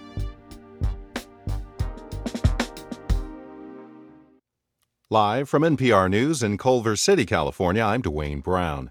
The administration of Florida Governor Ron DeSantis wants to extend through the 12th grade a controversial law dubbed Don't Say Gay by critics. As NPR's Greg Allen tells us, it would prevent discussions of sexual orientation and gender identity in all but certain health classes. A law enacted last year prevents any teacher led discussion of gender identity or sexual orientation kindergarten through third grade. A bill moving through the Republican controlled legislature this session would extend the ban through eighth grade and forbid teachers from using any pronouns for a student other than those that match the student's sex at birth. Now, a rule proposed by DeSantis' education commissioner goes further, extending the ban through high school. The rule, likely to be approved by the State Board of Education next month, says the only exception is in health classes, where sexual orientation and gender identity are part of the curriculum. Greg Allen, NPR News. The British Parliament has banned TikTok, the Chinese owned video sharing app, from all government devices there. NPR's Frank Langfitt reports the move comes as U.S. lawmakers in Congress today grilled TikTok CEO on Capitol Hill. The parliamentary ban follows an earlier one by the British government. The Scottish government also announced it's banning TikTok from its mobile phones and corporate devices. Officials cite concerns about cybersecurity given TikTok's Chinese ownership. On Capitol Hill, TikTok CEO Shou Zi Chew insisted the company would protect U.S. user data. And so far, there's no evidence the Chinese government has harvested Americans' data from the app. It's also unclear just how many devices the ban here in the UK would affect. Scotland's Deputy First Minister, John Swinney, said use of TikTok will be limited within the government in Edinburgh, and the ban would not extend to staffers' personal devices. Frank Langfitt, NPR News, London. Stocks finished higher across the board on Wall Street today. This is NPR. This is 90.9 WBUR. I'm Lisa Mullins. Massachusetts legislature has sent uh, a $389 million supplemental budget to Governor Maura Healey's desk for her signature. The compromise bill from the House and Senate sets aside $65 million to fund the state's universal school meals program through the end of the next school year. It also dedicates millions to the state's shelter system and temporarily extends some expanded benefits to participants of SNAP, the Supplemental Nutrition Assistance Program. More than a quarter of the MBTA's subway system is subject to an order for trains to go slower than usual. And T leaders say the so called slow zones are going to be in place for the foreseeable future. The MBTA's interim general manager, Jeff Gonneville, told the T's board of directors today that track repairs are needed before restrictions will be lifted, and he has no estimate for when that will happen. This is something that we're obviously fully recognize our our, our, the, our customers' frustration, um, but the safety of the system is our highest priority. And right now, we are taking a very conservative approach with this to ensure that that safety. Gonneville says the work will require more weekend and weekday evening shutdowns on some parts of the system. As of today, riders can access a new dashboard on the T's website to see exactly where the slowdowns are. Town officials in Ayer say nobody was hurt when a freight train derailed there today. It happened just before noon near Scully Road. Officials say five rail cars carrying trash and recycling materials derailed. The Ayer Fire Department says none of the cars contained hazardous materials. Bristol County's sheriff is lowering the age to become a corrections officer at his facilities. The new age requirement will be 18. Previously, it was 19. Sheriff Paul Heroux says that his office has been losing out on good candidates who found other jobs between their 18th and 19th birthdays. This is WBUR. It's 534. We're funded by you, our listeners, and by the ICA with Maria Berrio, a riveting series of paintings exploring childhood and migration. Plan your visit at icaboston.org.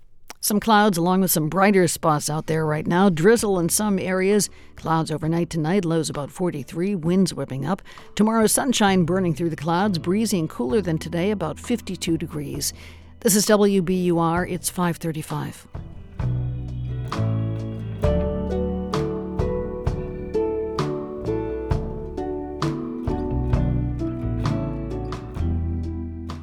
Support for NPR comes from this station and from Ooma, a cloud based phone service for any size business, with an automated virtual receptionist, video meetings, and other features to connect to customers and coworkers anywhere at ooma.com/slash NPR. And from Procter & Gamble, maker of Nervive Nerve Relief. Nervive is designed to reduce occasional nerve aches, weakness, and discomfort in hands or feet due to aging. Learn more at nervivehealth.com. This is All Things Considered from NPR News. I'm Ailsa Chang in Culver City, California. And I'm Mary Louise Kelly in Washington. Deceptive, evasive, unconvincing. These are some of the ways lawmakers here in Washington today described the CEO of TikTok. He was the sole witness in a five hour hearing on whether Americans' data on the popular video sharing app is safe. NPR's Bobby Allyn joins me to discuss how the CEO's performance might affect the future of TikTok. Hey, Bobby. Hey, Mary Louise. Sounds like a rocky day for the TikTok CEO. How did he go about defending the app before Congress? Yeah, so his name is uh, Shou Chew. He's the CEO of TikTok, as you mentioned. And he told lawmakers that the Chinese government has never requested the data of Americans. And he made this point so many times, it's hard to count. when asked yes or no questions, he wouldn't bite, and instead he would recite a fact. Lawmakers got really fed up with him. They kept interrupting him. They kept scoffing at him. They were scolding him. It was pretty intense. Uh, how did he take that? Well. He mostly maintained his composure and didn't lose his temper, which I thought was pretty impressive. Um, at one point, he said he just isn't able to prove a negative, then cracked a little smile and said, which I've been trying to do for hours now. Uh, a little bit about Chew. He was born and raised in Singapore, where he was an Army reservist before becoming an investment banker at Goldman Sachs, and now, of course, he leads TikTok. Uh, and he did have some fans in the room. There was an audience of TikTok influencers who rallied before the hearing to show support for the app. Uh, the company says it now has more than 150 million users in the U.S. That's half, almost half of the U.S. population. It's incredible. Uh, and Chew said TikTok has a company restructuring plan in place to build a firewall between the US and China. Yeah, that's that's what I want to ask about. Did we get details on that and um, and how did lawmakers receive this plan? Not well would be a nice way to put it. I mean, Chew came with his three or four talking points, but lawmakers just kept saying, This sounds deceptive. It seems like you're dodging questions. And the really big sticking point, Mary Louise, was this this new firewall that TikTok is building and loves talking about is supposed to make it a lot more difficult for Beijing based employees to get their hands on Americans' data. But TikTok's parent company, ByteDance, and TikTok share a ton of resources. They share engineering teams, they share a legal team, and ultimately, ByteDance is the boss of TikTok.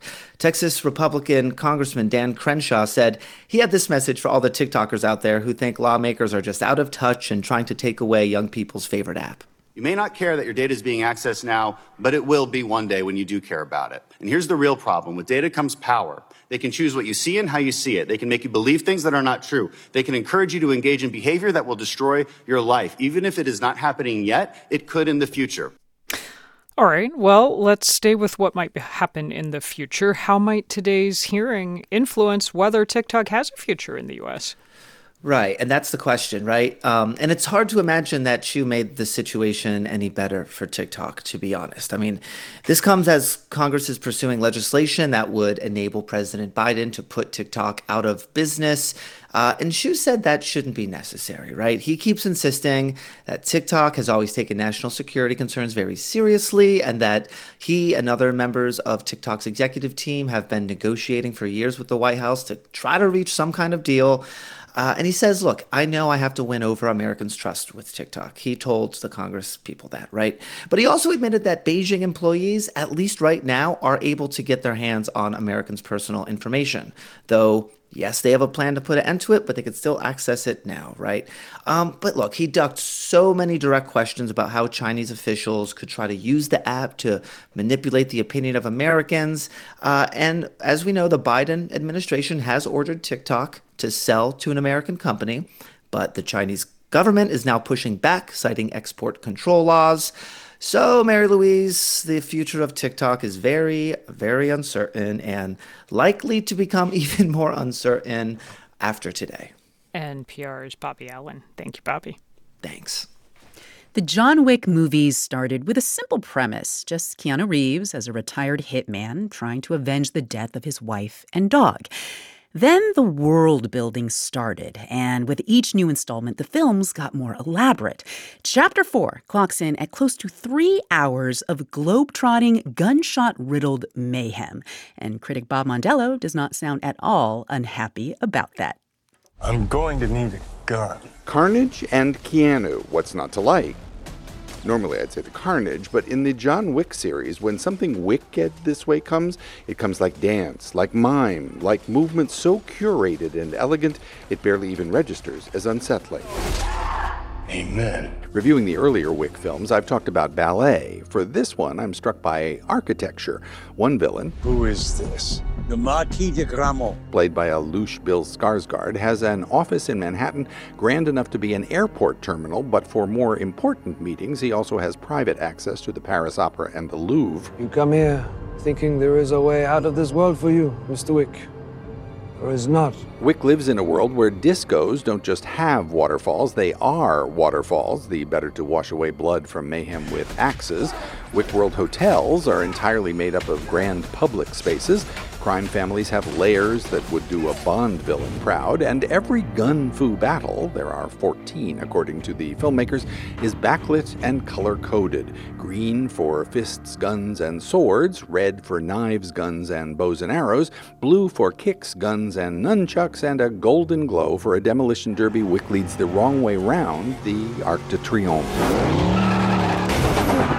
Stuntman turned director Chad Stahelski ensures that each cataclysm befalling Wick is spectacularly choreographed, and a gratifyingly human, empathetic, and vulnerable Keanu Reeves at 58 has the grace to appear at least momentarily slowed when struck by a car, dropped from a fourth floor window, or body slammed by Scott Adkins in a fat suit. He's also slowed a bit less momentarily by friendship. Wick has caring pals in Laurence Fishburne's Bowery King, who keeps him looking good. 42 regular, wasn't it?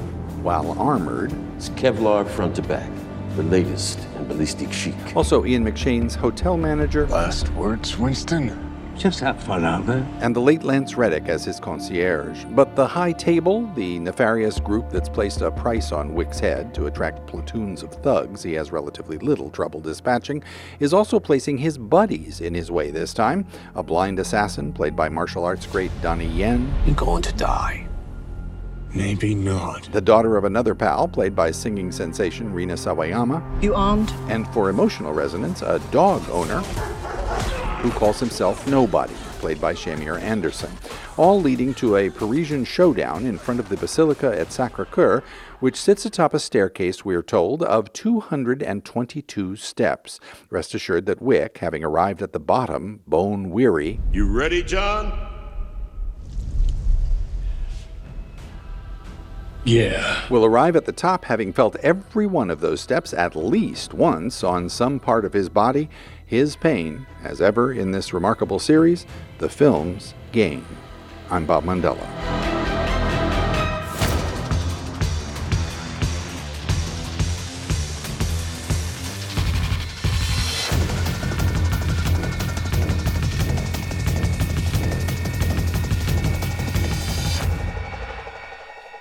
You're listening to All Things Considered from NPR News.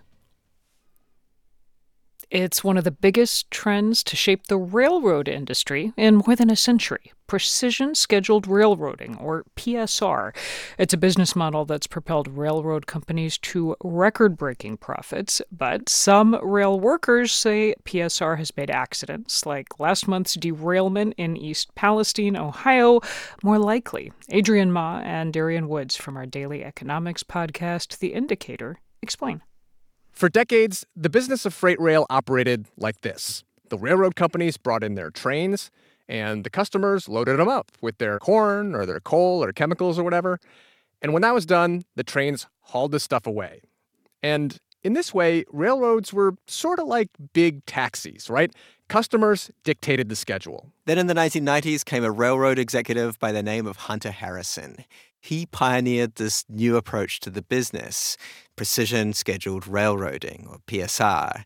It was all about cutting costs and making things more efficient. Under his system, freight trains became less like taxis and more like commercial airliners. Now, railroad companies, not their customers, would dictate the schedule.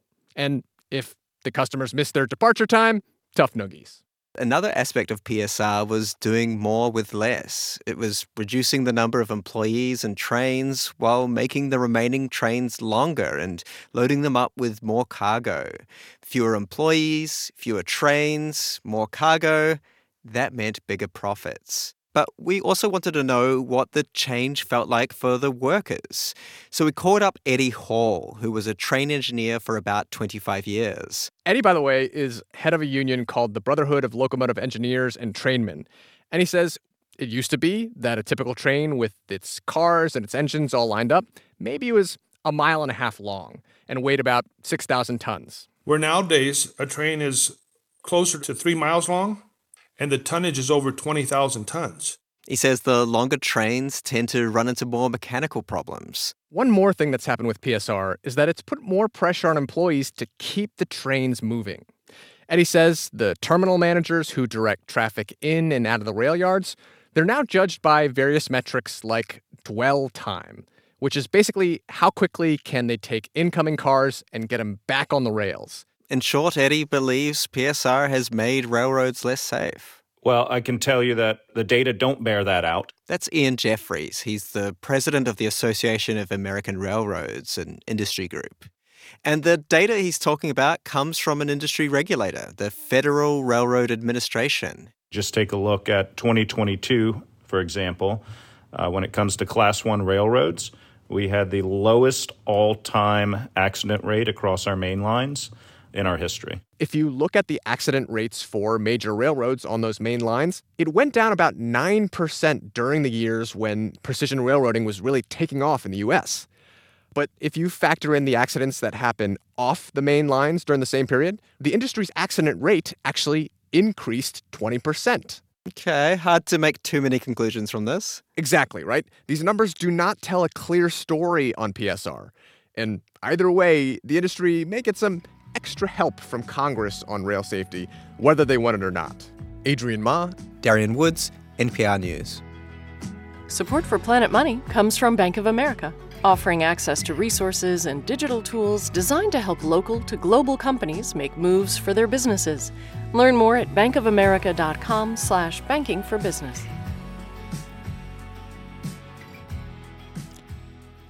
This is All Things Considered from NPR News. This is 90.9 WBUR. Coming up in about 20 minutes on All Things Considered, NPR follows the cases of those arrested in the January 6th attack on the U.S. Capitol. We'll hear about some of those charged and what motivated them to join in. And just ahead, uh, Abbott Elementary's Cheryl Lee Ralph about funding a spotlight later in life. We're funded by you, our listeners, and by the Music Emporium purveyors of vintage and new acoustic guitars for more than 50 years, because every instrument has a story. You can discover yours at themusicemporium.com. If you're used to watching TV when and how you want, well, now you can do the same thing listening to the radio. You can pause and rewind live radio with the new WBR app. Download it at the App Store today. In the forecast, some bright spots out there right now. Overnight tonight, though, it should be cloudy with temperatures about 43 for a low. Then for tomorrow, sunshine and clouds both, temperatures in the low 50s tops. The weekend is looking pretty mixed from here. Gray and wet on Saturday, only about 44 degrees for high. Then on Sunday should be the better day for being outdoors, mostly sunny, rising to about 58 degrees. In the Boston area now 59 degrees. The time is 549.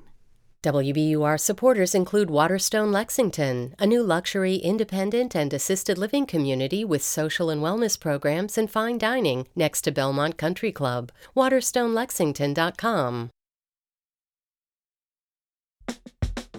I'm Tiziana Dearing, host of Radio Boston. And if your day is as hectic as mine, it's not a problem because you can download the new and improved WBUR app and never miss a minute of live radio. You can pause and rewind Radio Boston. You can start from the top of the hour, all on your schedule. Listen to all your favorite shows when and how you want. Get the new WBUR app in your App Store today.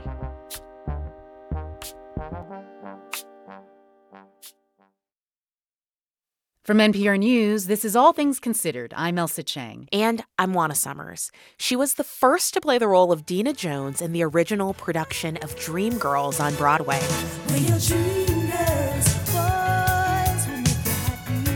The second black woman to win an Emmy for supporting actress in a comedy. I am here to tell you that this is what believing looks like. This is what striving looks like.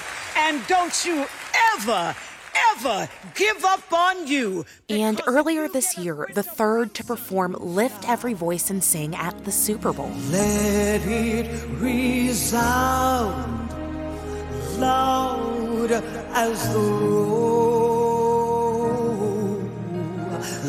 sea. It's kind of hard to imagine that about 15 years ago, actor and singer Cheryl Lee Ralph had considered walking away from show business. Opportunities had seemed to dry up. She was focusing on her family life.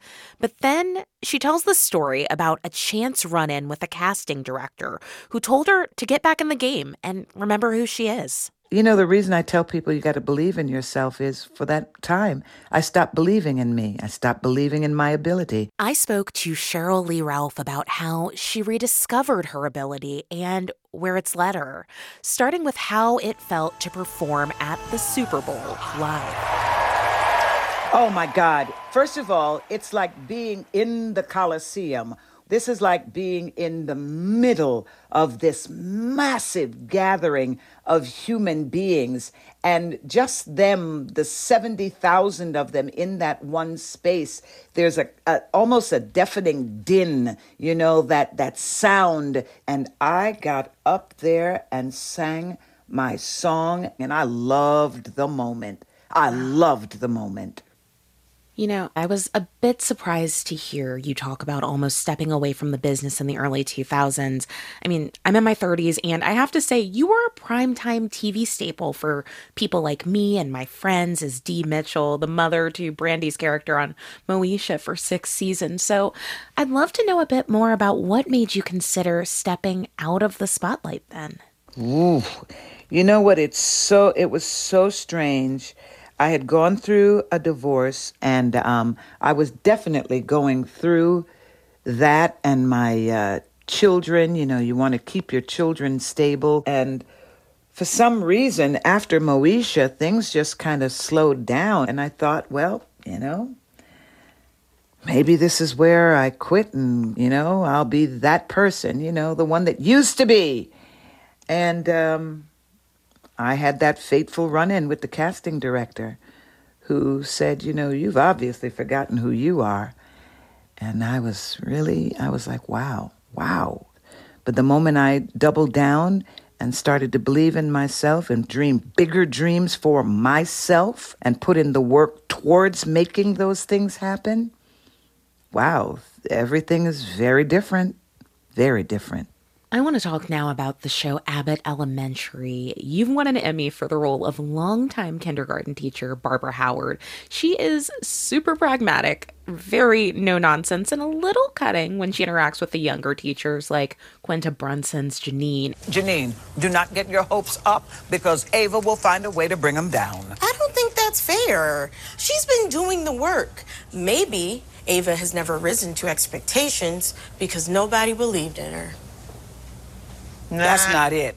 I just have to say, she's a bit of a contrast to the optimism and the glowing positivity that you seem to exude everywhere you go. And respectfully, her wardrobe is also quite a far cry from that red carpet look and what she wore at the Super Bowl. So tell me, how do you channel your inner Barbara? How do you get into character?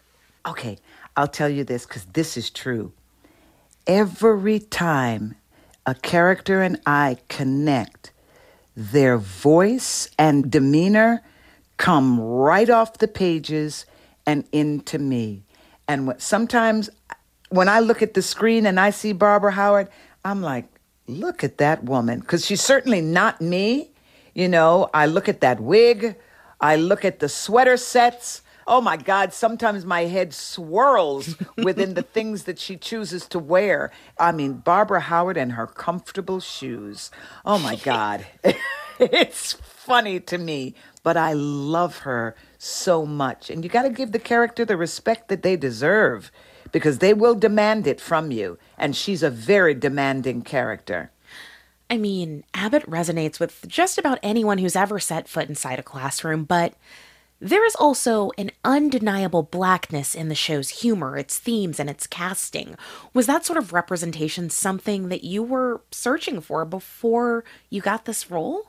You know something from me, I come from a time when I was first starting out where I was told by a producer, literally, I was fired from the job for not being black enough. And I could not understand what he meant by that statement. I just wasn't black enough. Mm. Mm. But to now have a young woman in Quinta Brunson look at me and say, Miss Ralph, they're sleeping on your talent, but I'm not.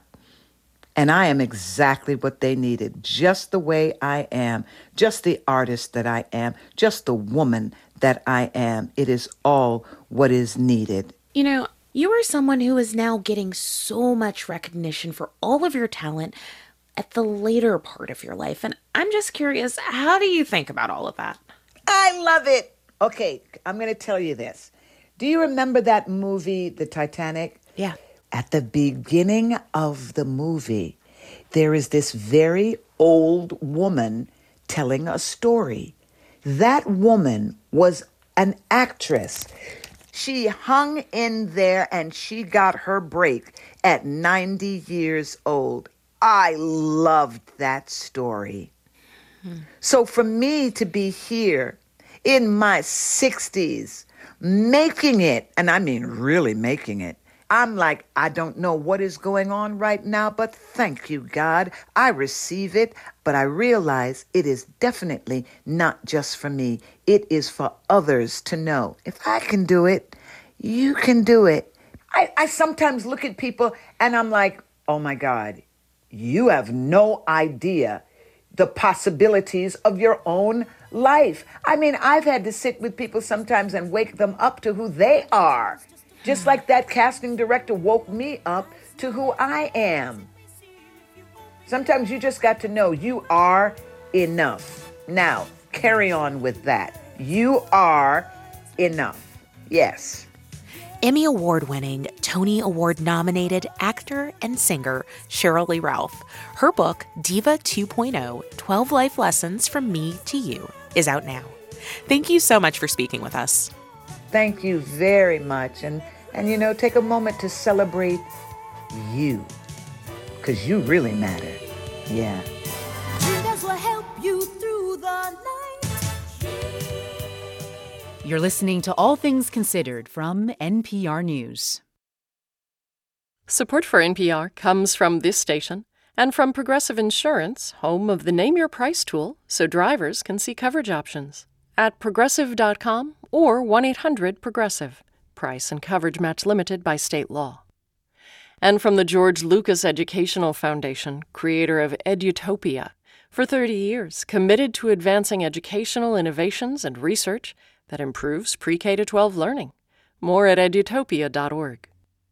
And from Procter & Gamble, maker of Vicks NyQuil Severe, a nighttime cold and flu medication designed to relieve up to 9 cold and flu symptoms. More at vicks.com. And from the Robert Wood Johnson Foundation at rwjf.org.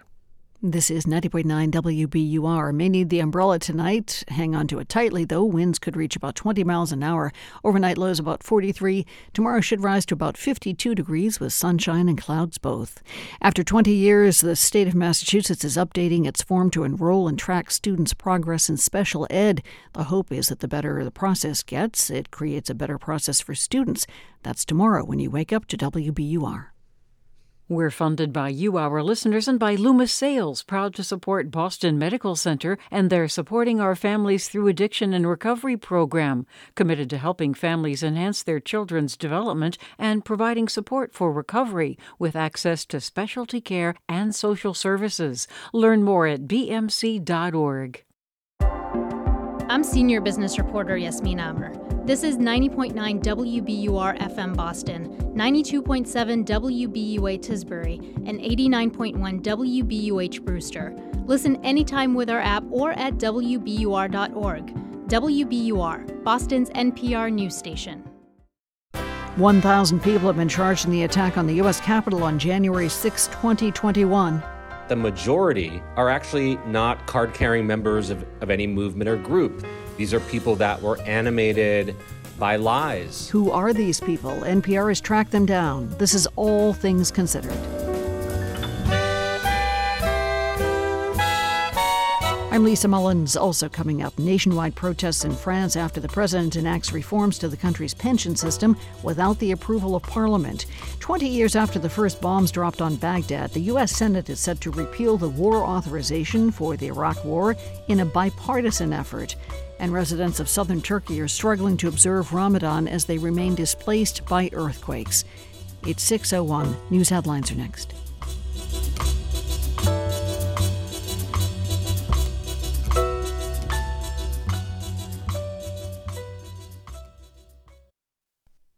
Live from NPR News in Washington, I'm Jack Speer. The Senate is getting closer to voting on a repeal of two congressional authorizations that justified U.S. military force against Iraq as NPR's Barbara Sprunt explains, the legislation would rescind the 2002 and 1991 authorizations for the use of military force in Iraq. Supporters of the effort to repeal the authorizations argue Congress should reassert its constitutional war authorities and curb executive powers. Supporters also say an official repeal serves a symbolic purpose. Here's Democratic Virginia Senator Tim Kaine, who introduced the legislation. Iraq was an adversary. Now, Iraq is a strategic partner. And that message needs to go out that the United States has no permanent enemies. The legislation would not affect the 2001 war authorization that was approved after the September 11th terrorist attacks that year.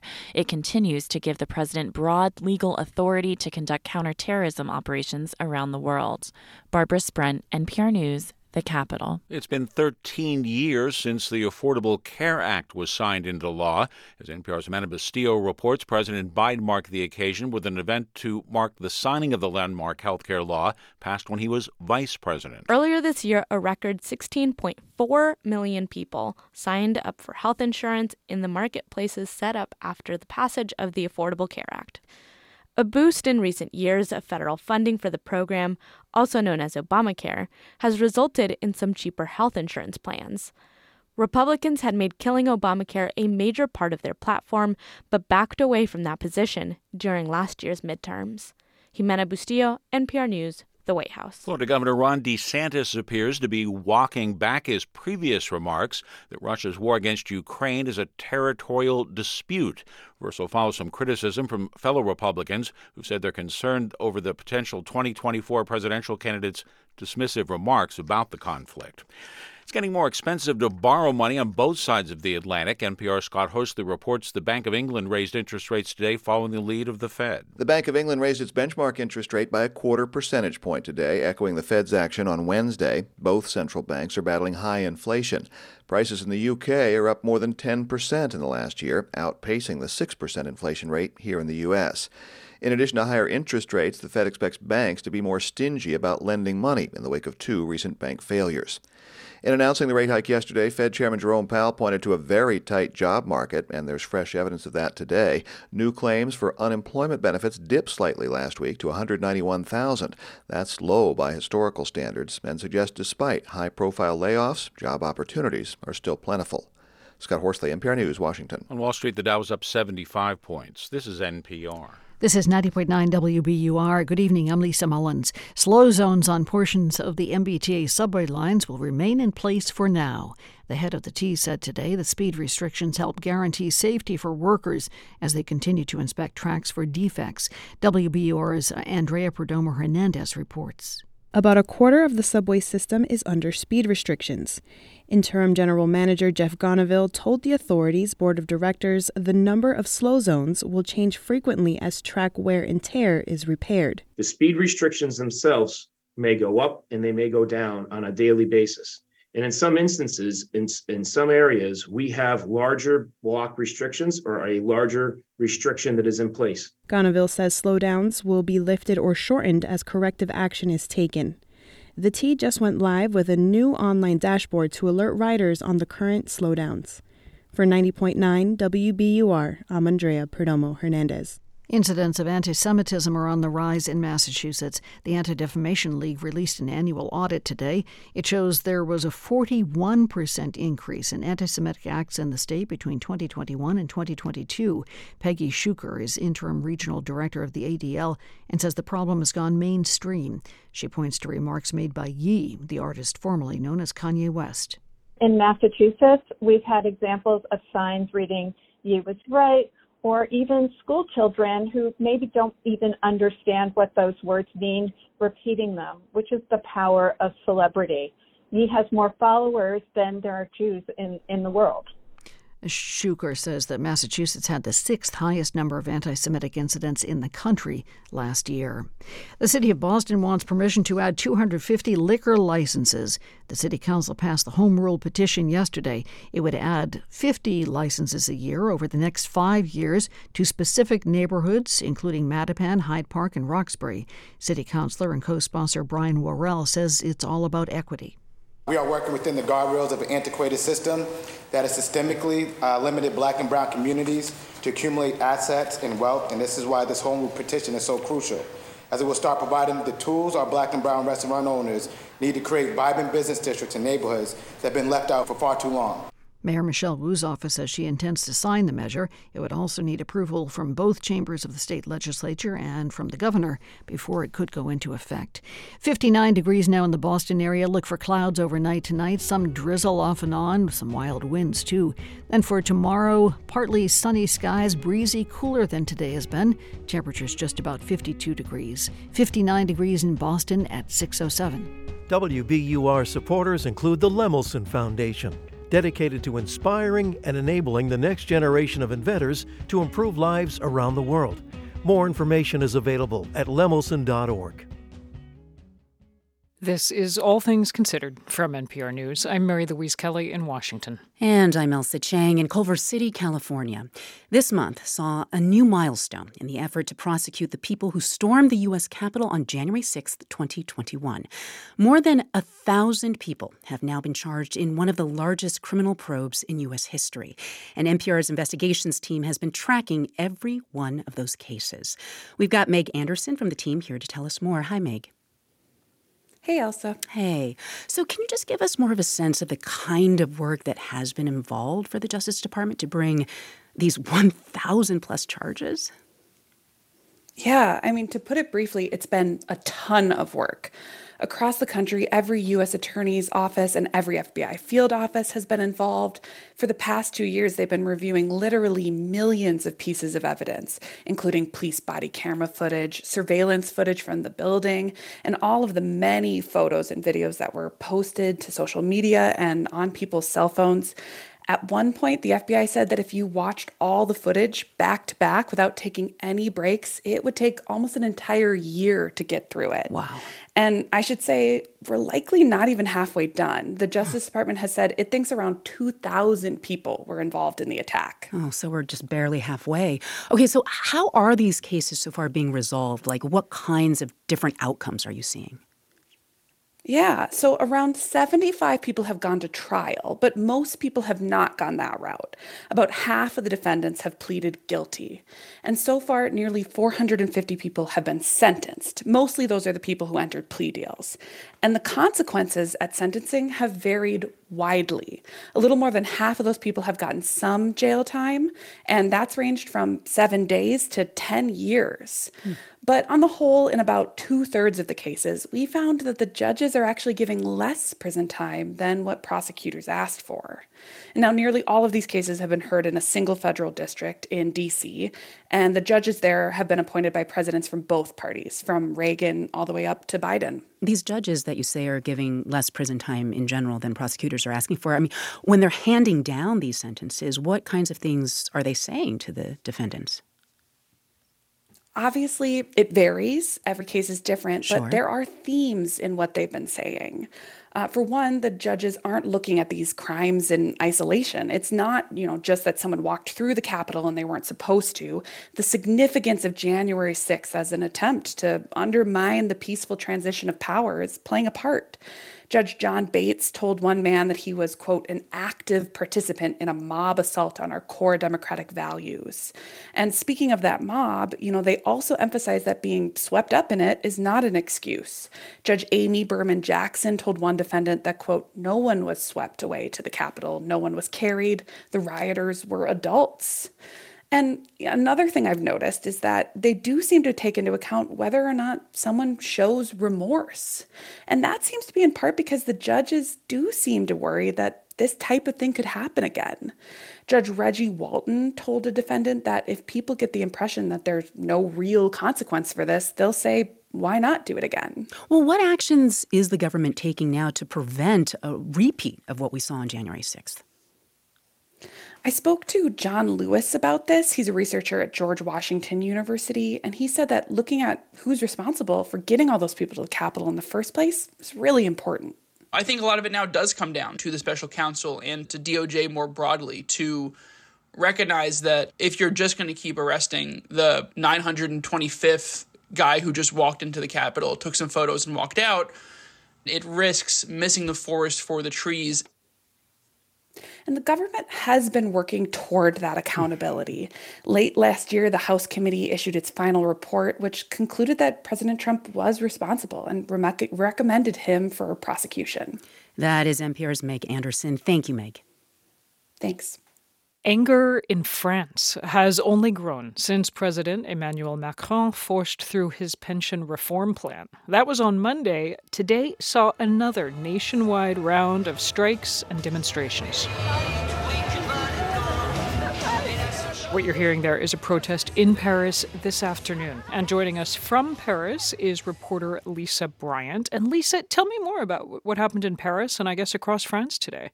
Well, uh, this was the ninth major nationwide strike and protest. There were big demonstrations in the French capital and dozens of others elsewhere in the country.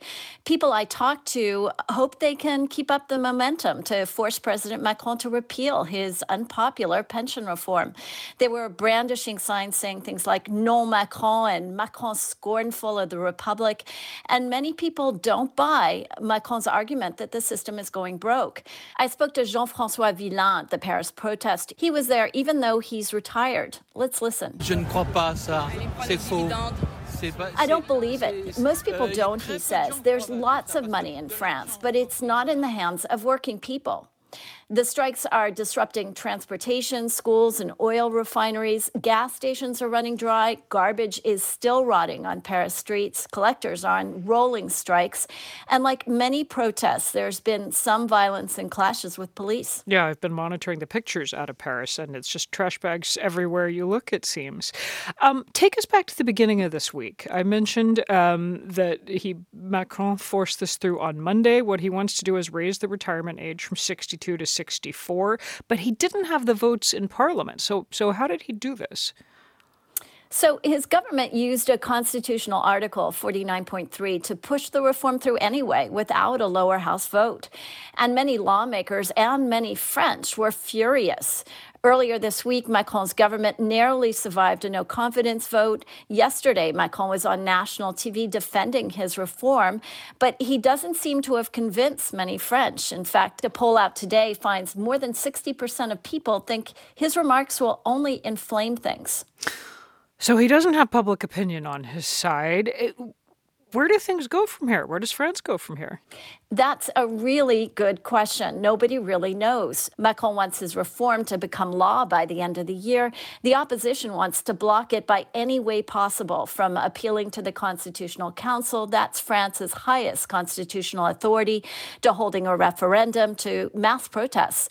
These are really uncertain and rocky days in France. Well, thank you for getting us up to speed on what is happening there. Reporter Lisa Bryant in Paris. Thanks. Thanks. Nearly 20 years after the first bombs dropped on Baghdad, the Senate is on track to repeal the authorization for the use of military force that was used to justify the war in Iraq. Here's Senate Majority Leader Chuck Schumer earlier today. Passing this AUMF is a necessary step of putting these bitter conflicts squarely behind us. NPR political correspondent Susan Davis is covering this debate and joins us from Capitol Hill. Hey, Sue. Hey, Ailsa. So let me say, U.S. combat operations against Iraq officially ended in 2011 under President Obama, right? Like, what took Congress so long to take this step to formally end the war? Virginia Senator Tim Kaine, he's a Democrat. He's been working on this repeal effort for years with Republican Senator Todd Young of Indiana. And he said essentially there was disinterest from the Obama administration and outright opposition to it from the Trump administration to repeal the AUMF. But President Biden has indicated he supports it and he'll sign it if it reaches his desk. It has a supermajority of support in the Senate. So the political stars have finally aligned behind it. Mm. I should note this legislation also repeals the 1991 AUMF that authorized the Gulf War under former President George H.W. Bush. Uh-huh. Um, and I think it's important to understand that this action would have no impact on any ongoing military operations. It's a bit of a philosophical debate here. Congress is making a move to claw back its traditional constitutional war power authorities, which is a power that has sort of slowly shifted towards the executive branch over the past several decades, and especially in the post 9 11 era. Well, on that note, I mean, isn't there another military force authorization that's still on the books? This one became law after September 11th, yeah. 2001, and it's been used by U.S. presidents to justify counterterrorism operations in like multiple countries. Is there any consideration in Congress to re examine that authority? In this debate, there have been two amendments to try and get at this question, but both were rejected. Rand Paul, a Republican from Kentucky, introduced an amendment that would sunset the 2001 AUMF in six months. That would give Congress time to sort of debate whether they wanted to update it or rewrite it. 90, or excuse me, 86 senators voted against that. Mm. Another amendment by Republican Utah Senator Mike Lee would require all AUMFs to expire every two years. So every new Congress would have to decide to whether they wanted to continue those war powers. Also rejected by 76 senators. I think the bottom line I draw from that is, you know, that the Senate is still overwhelmingly comfortable with keeping that authority in place, not just for this president, but for any president. Right. You mentioned the debate is largely philosophical. I'm curious, was there any reflection or regret among lawmakers about the impact the war in Iraq had on this country? You know, somewhat that it, it, has been striking to me that the tone of the debate has been very forward looking and almost sort of positive. You know, Kaine made the point that Iraq is no longer an adversary to the U.S., they are now, in his words, a strategic partner. When the fighting is done and it's declared over, we can find paths forward to friendship and diplomacy and commerce and trade, cultural exchange. And that's a good thing about our country. But also, the literal costs of the Iraq War and all of the post 9 11 wars in Afghanistan and beyond have been really staggering, especially if you put it in the context of the debate we're having today about the debt and the deficit. Uh, Brown University runs something called the Cost of War Project, and they estimate 20 years of wars has cost about $8 trillion. About a quarter of that is Iraq alone. Um, practically all of the spending was off book, it wasn't paid for by Congress. So a significant chunk of the $32 trillion debt we have today is those military and war costs. That is NPR political correspondent Susan Davis. Thank you so much, Sue. You're welcome.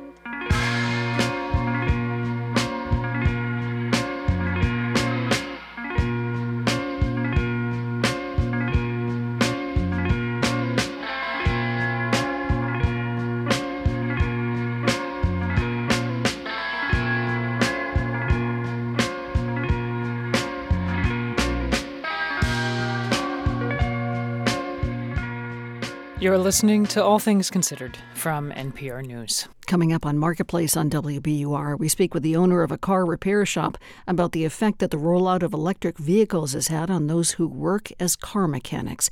That's on Marketplace, which starts at 6:30. It's now 6:19. We're funded by you, our listeners, and by Lauren Holleran with Gibson Sotheby's International Realty in Cambridge, real estate brokerage that is grounded in data and committed to thoughtful design. LaurenHolleran.com. It was a turbulent day of trading on Wall Street. In the end, stocks closed higher today. The Dow picked up about a quarter of a percent, S&P rose three tenths of a percent, and the Nasdaq gained just about one percent. Gamblers in Massachusetts have fewer traditional options at the state's three casinos than they did prior to the pandemic. There used to be nearly 5,900 slot machines at Encore Boston Harbor, Plainridge, Park Casino, and MGM Springfield. That number has dropped by about a thousand. It's not just fewer slots, there are also now 58 fewer poker tables and 12 fewer table games. Massachusetts Gaming Commission released the data today. Sports betting became legal in Massachusetts this year, so casinos are using some of that space for sports betting kiosks. A Gaming Commission official says the pandemic caused a reset in market conditions for gambling have changed. This is WBUR. We're funded by you, our listeners, and by Stanhope Framers, Back Bay, and Somerville celebrating 50 years of museum quality custom frames for individuals, artists, and businesses. StanhopeFramers.com. In the forecast, cloudy overnight tonight, some uh, showers off and on, strong winds about 43 degrees. Then tomorrow, partly sunny, temperatures in the 50s. May not be able to see the sunset tonight, but this note for the first time since last September, it'll set at 7 o'clock. It's only a number on the clock, but it's a good number. This is WBUR. WBUR supporters include the Boch Center, presenting Arlo Guthrie, What's Left of Me, a conversation with Bob Santelli at the Boch Center Shubert Theater April 1st. Tickets at bochcenter.org. This is All Things Considered from NPR News. I'm Ailsa Chang. And I'm Mary Louise Kelly. Today is the first day of Ramadan. Now, normally it's a festive holiday, but for millions of people in southern Turkey and Syria, it will be bittersweet. They're still struggling following last month's earthquakes. More than 50,000 people died Hundreds of thousands of homes were destroyed, thousands of people scattered in tent camps or other temporary housing. We're joined now by NPR's Fatma Tanis, who is in Gaziantep in southern Turkey. Hey, Fatma. Hi, Mary Louise. So, I want to hear a little more about just what it looks like in these towns and cities that I know so many people fled after the earthquake in early February. Have they started coming back, started coming home? They have. Um, it's been slow. Yesterday, for the first time, I saw people on the streets. They were getting their Ramadan shopping done and their last midday coffee fix in, since they won't be eating or drinking during the daytime for the next month. Uh, but many still aren't able to go back to their homes. Even here in Gaziantep, where there's been less damage than other cities, a lot of people are still in tents. Um, today, we felt four aftershocks here, and I was actually at a tent camp during one of those. And it was a chilling reminder of how traumatized people are here. You know, children started crying, people were flying out of their tents, you know, asking each other, Did you feel it? Is it over? Um, one of them was Esma Tezcan, who was comforting her younger brother. Um, here she is. Çok zor bir durum yani. Bayağı kötü olduk içeride kardeşlerim falan korktu.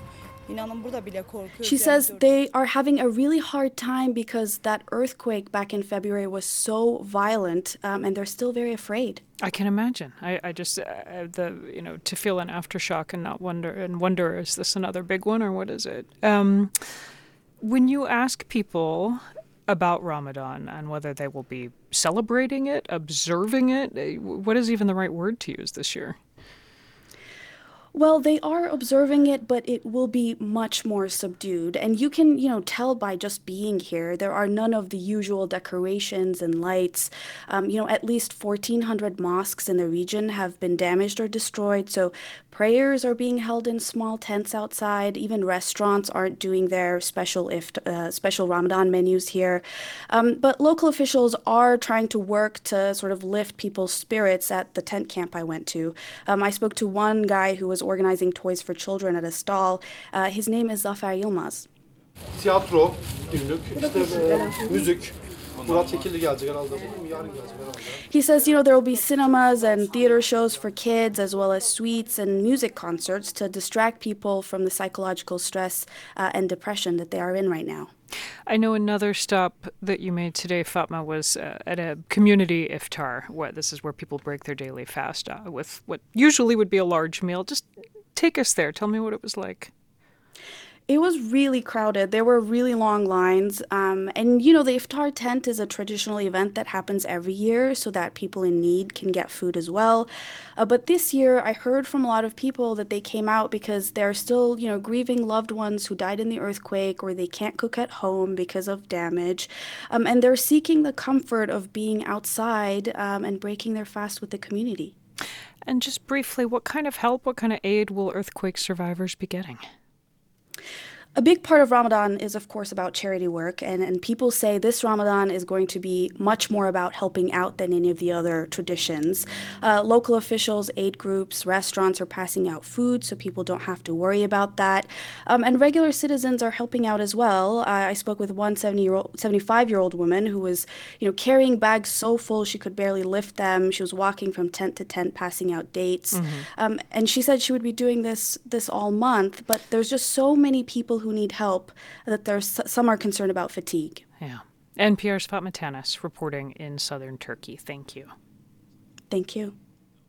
For decades, American planners have cut neighborhoods in half. And now, Richmond, Virginia is exploring possible plans for a park to reconnect its most famous black neighborhood. Jahd Khalil from VPM News reports. A park gazebo in the Jackson Ward neighborhood is walking distance to history. America's first black bank was chartered here, an insurance company, too. Doug Wilder, America's first elected black governor, went to school here.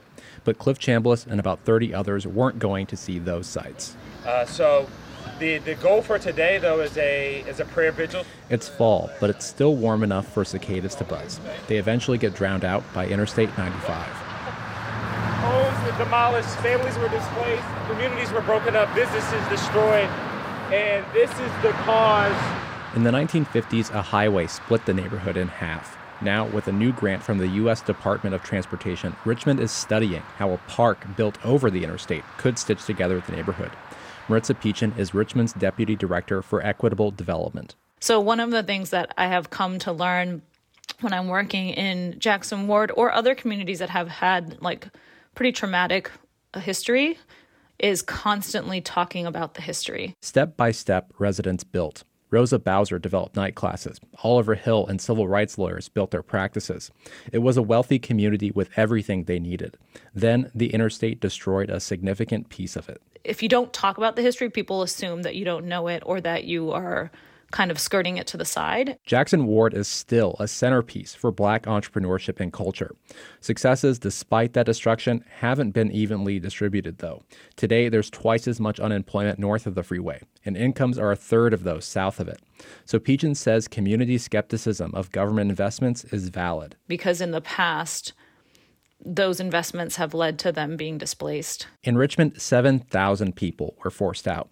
Kia Player's family was in 1957. And then these are the four girls in front of the steps at uh, 904 Turpin Street. Player has a photo of the little girls on their mother's lap.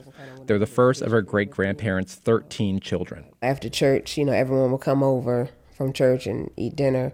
My grandmother sold fried chicken and buttered rolls. Player said the family's compensation wasn't even half of the house's value. Today, homes in Jackson Ward are rising in value fast. It's not just about the land that was lost, but the communities that were broken up. There's no way to like give that back.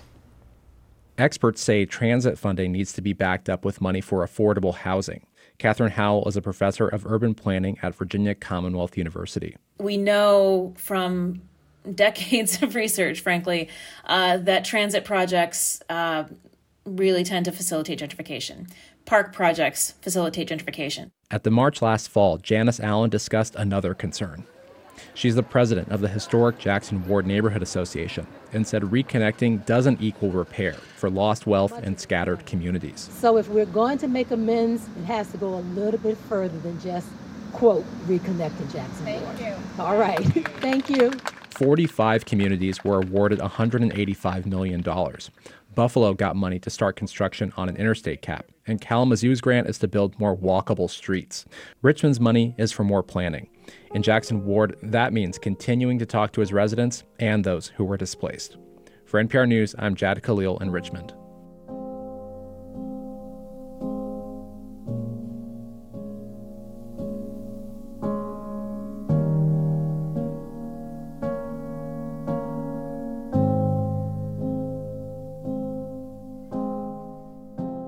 This is NPR News.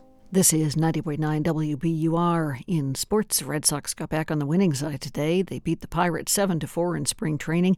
Tonight, the Bruins host Montreal at the Garden. Game time is 7 o'clock. The BU men's hockey team is progressing in the college hockey playoffs. Today, the Terriers won a first round game over Western Michigan. BU will play in the next round Saturday against either Cornell or Denver. If you're used to watching TV how and when you want, you can now do the same thing with listening to the radio. You can pause and rewind live radio with the new WBUR app. downloaded in the App Store today. It's now 6:30. We're funded by you, our listeners, and by MathWorks, creators of MATLAB and Simulink software for technical computing and model based design, accelerating the pace of discovery in engineering and science. MathWorks.com.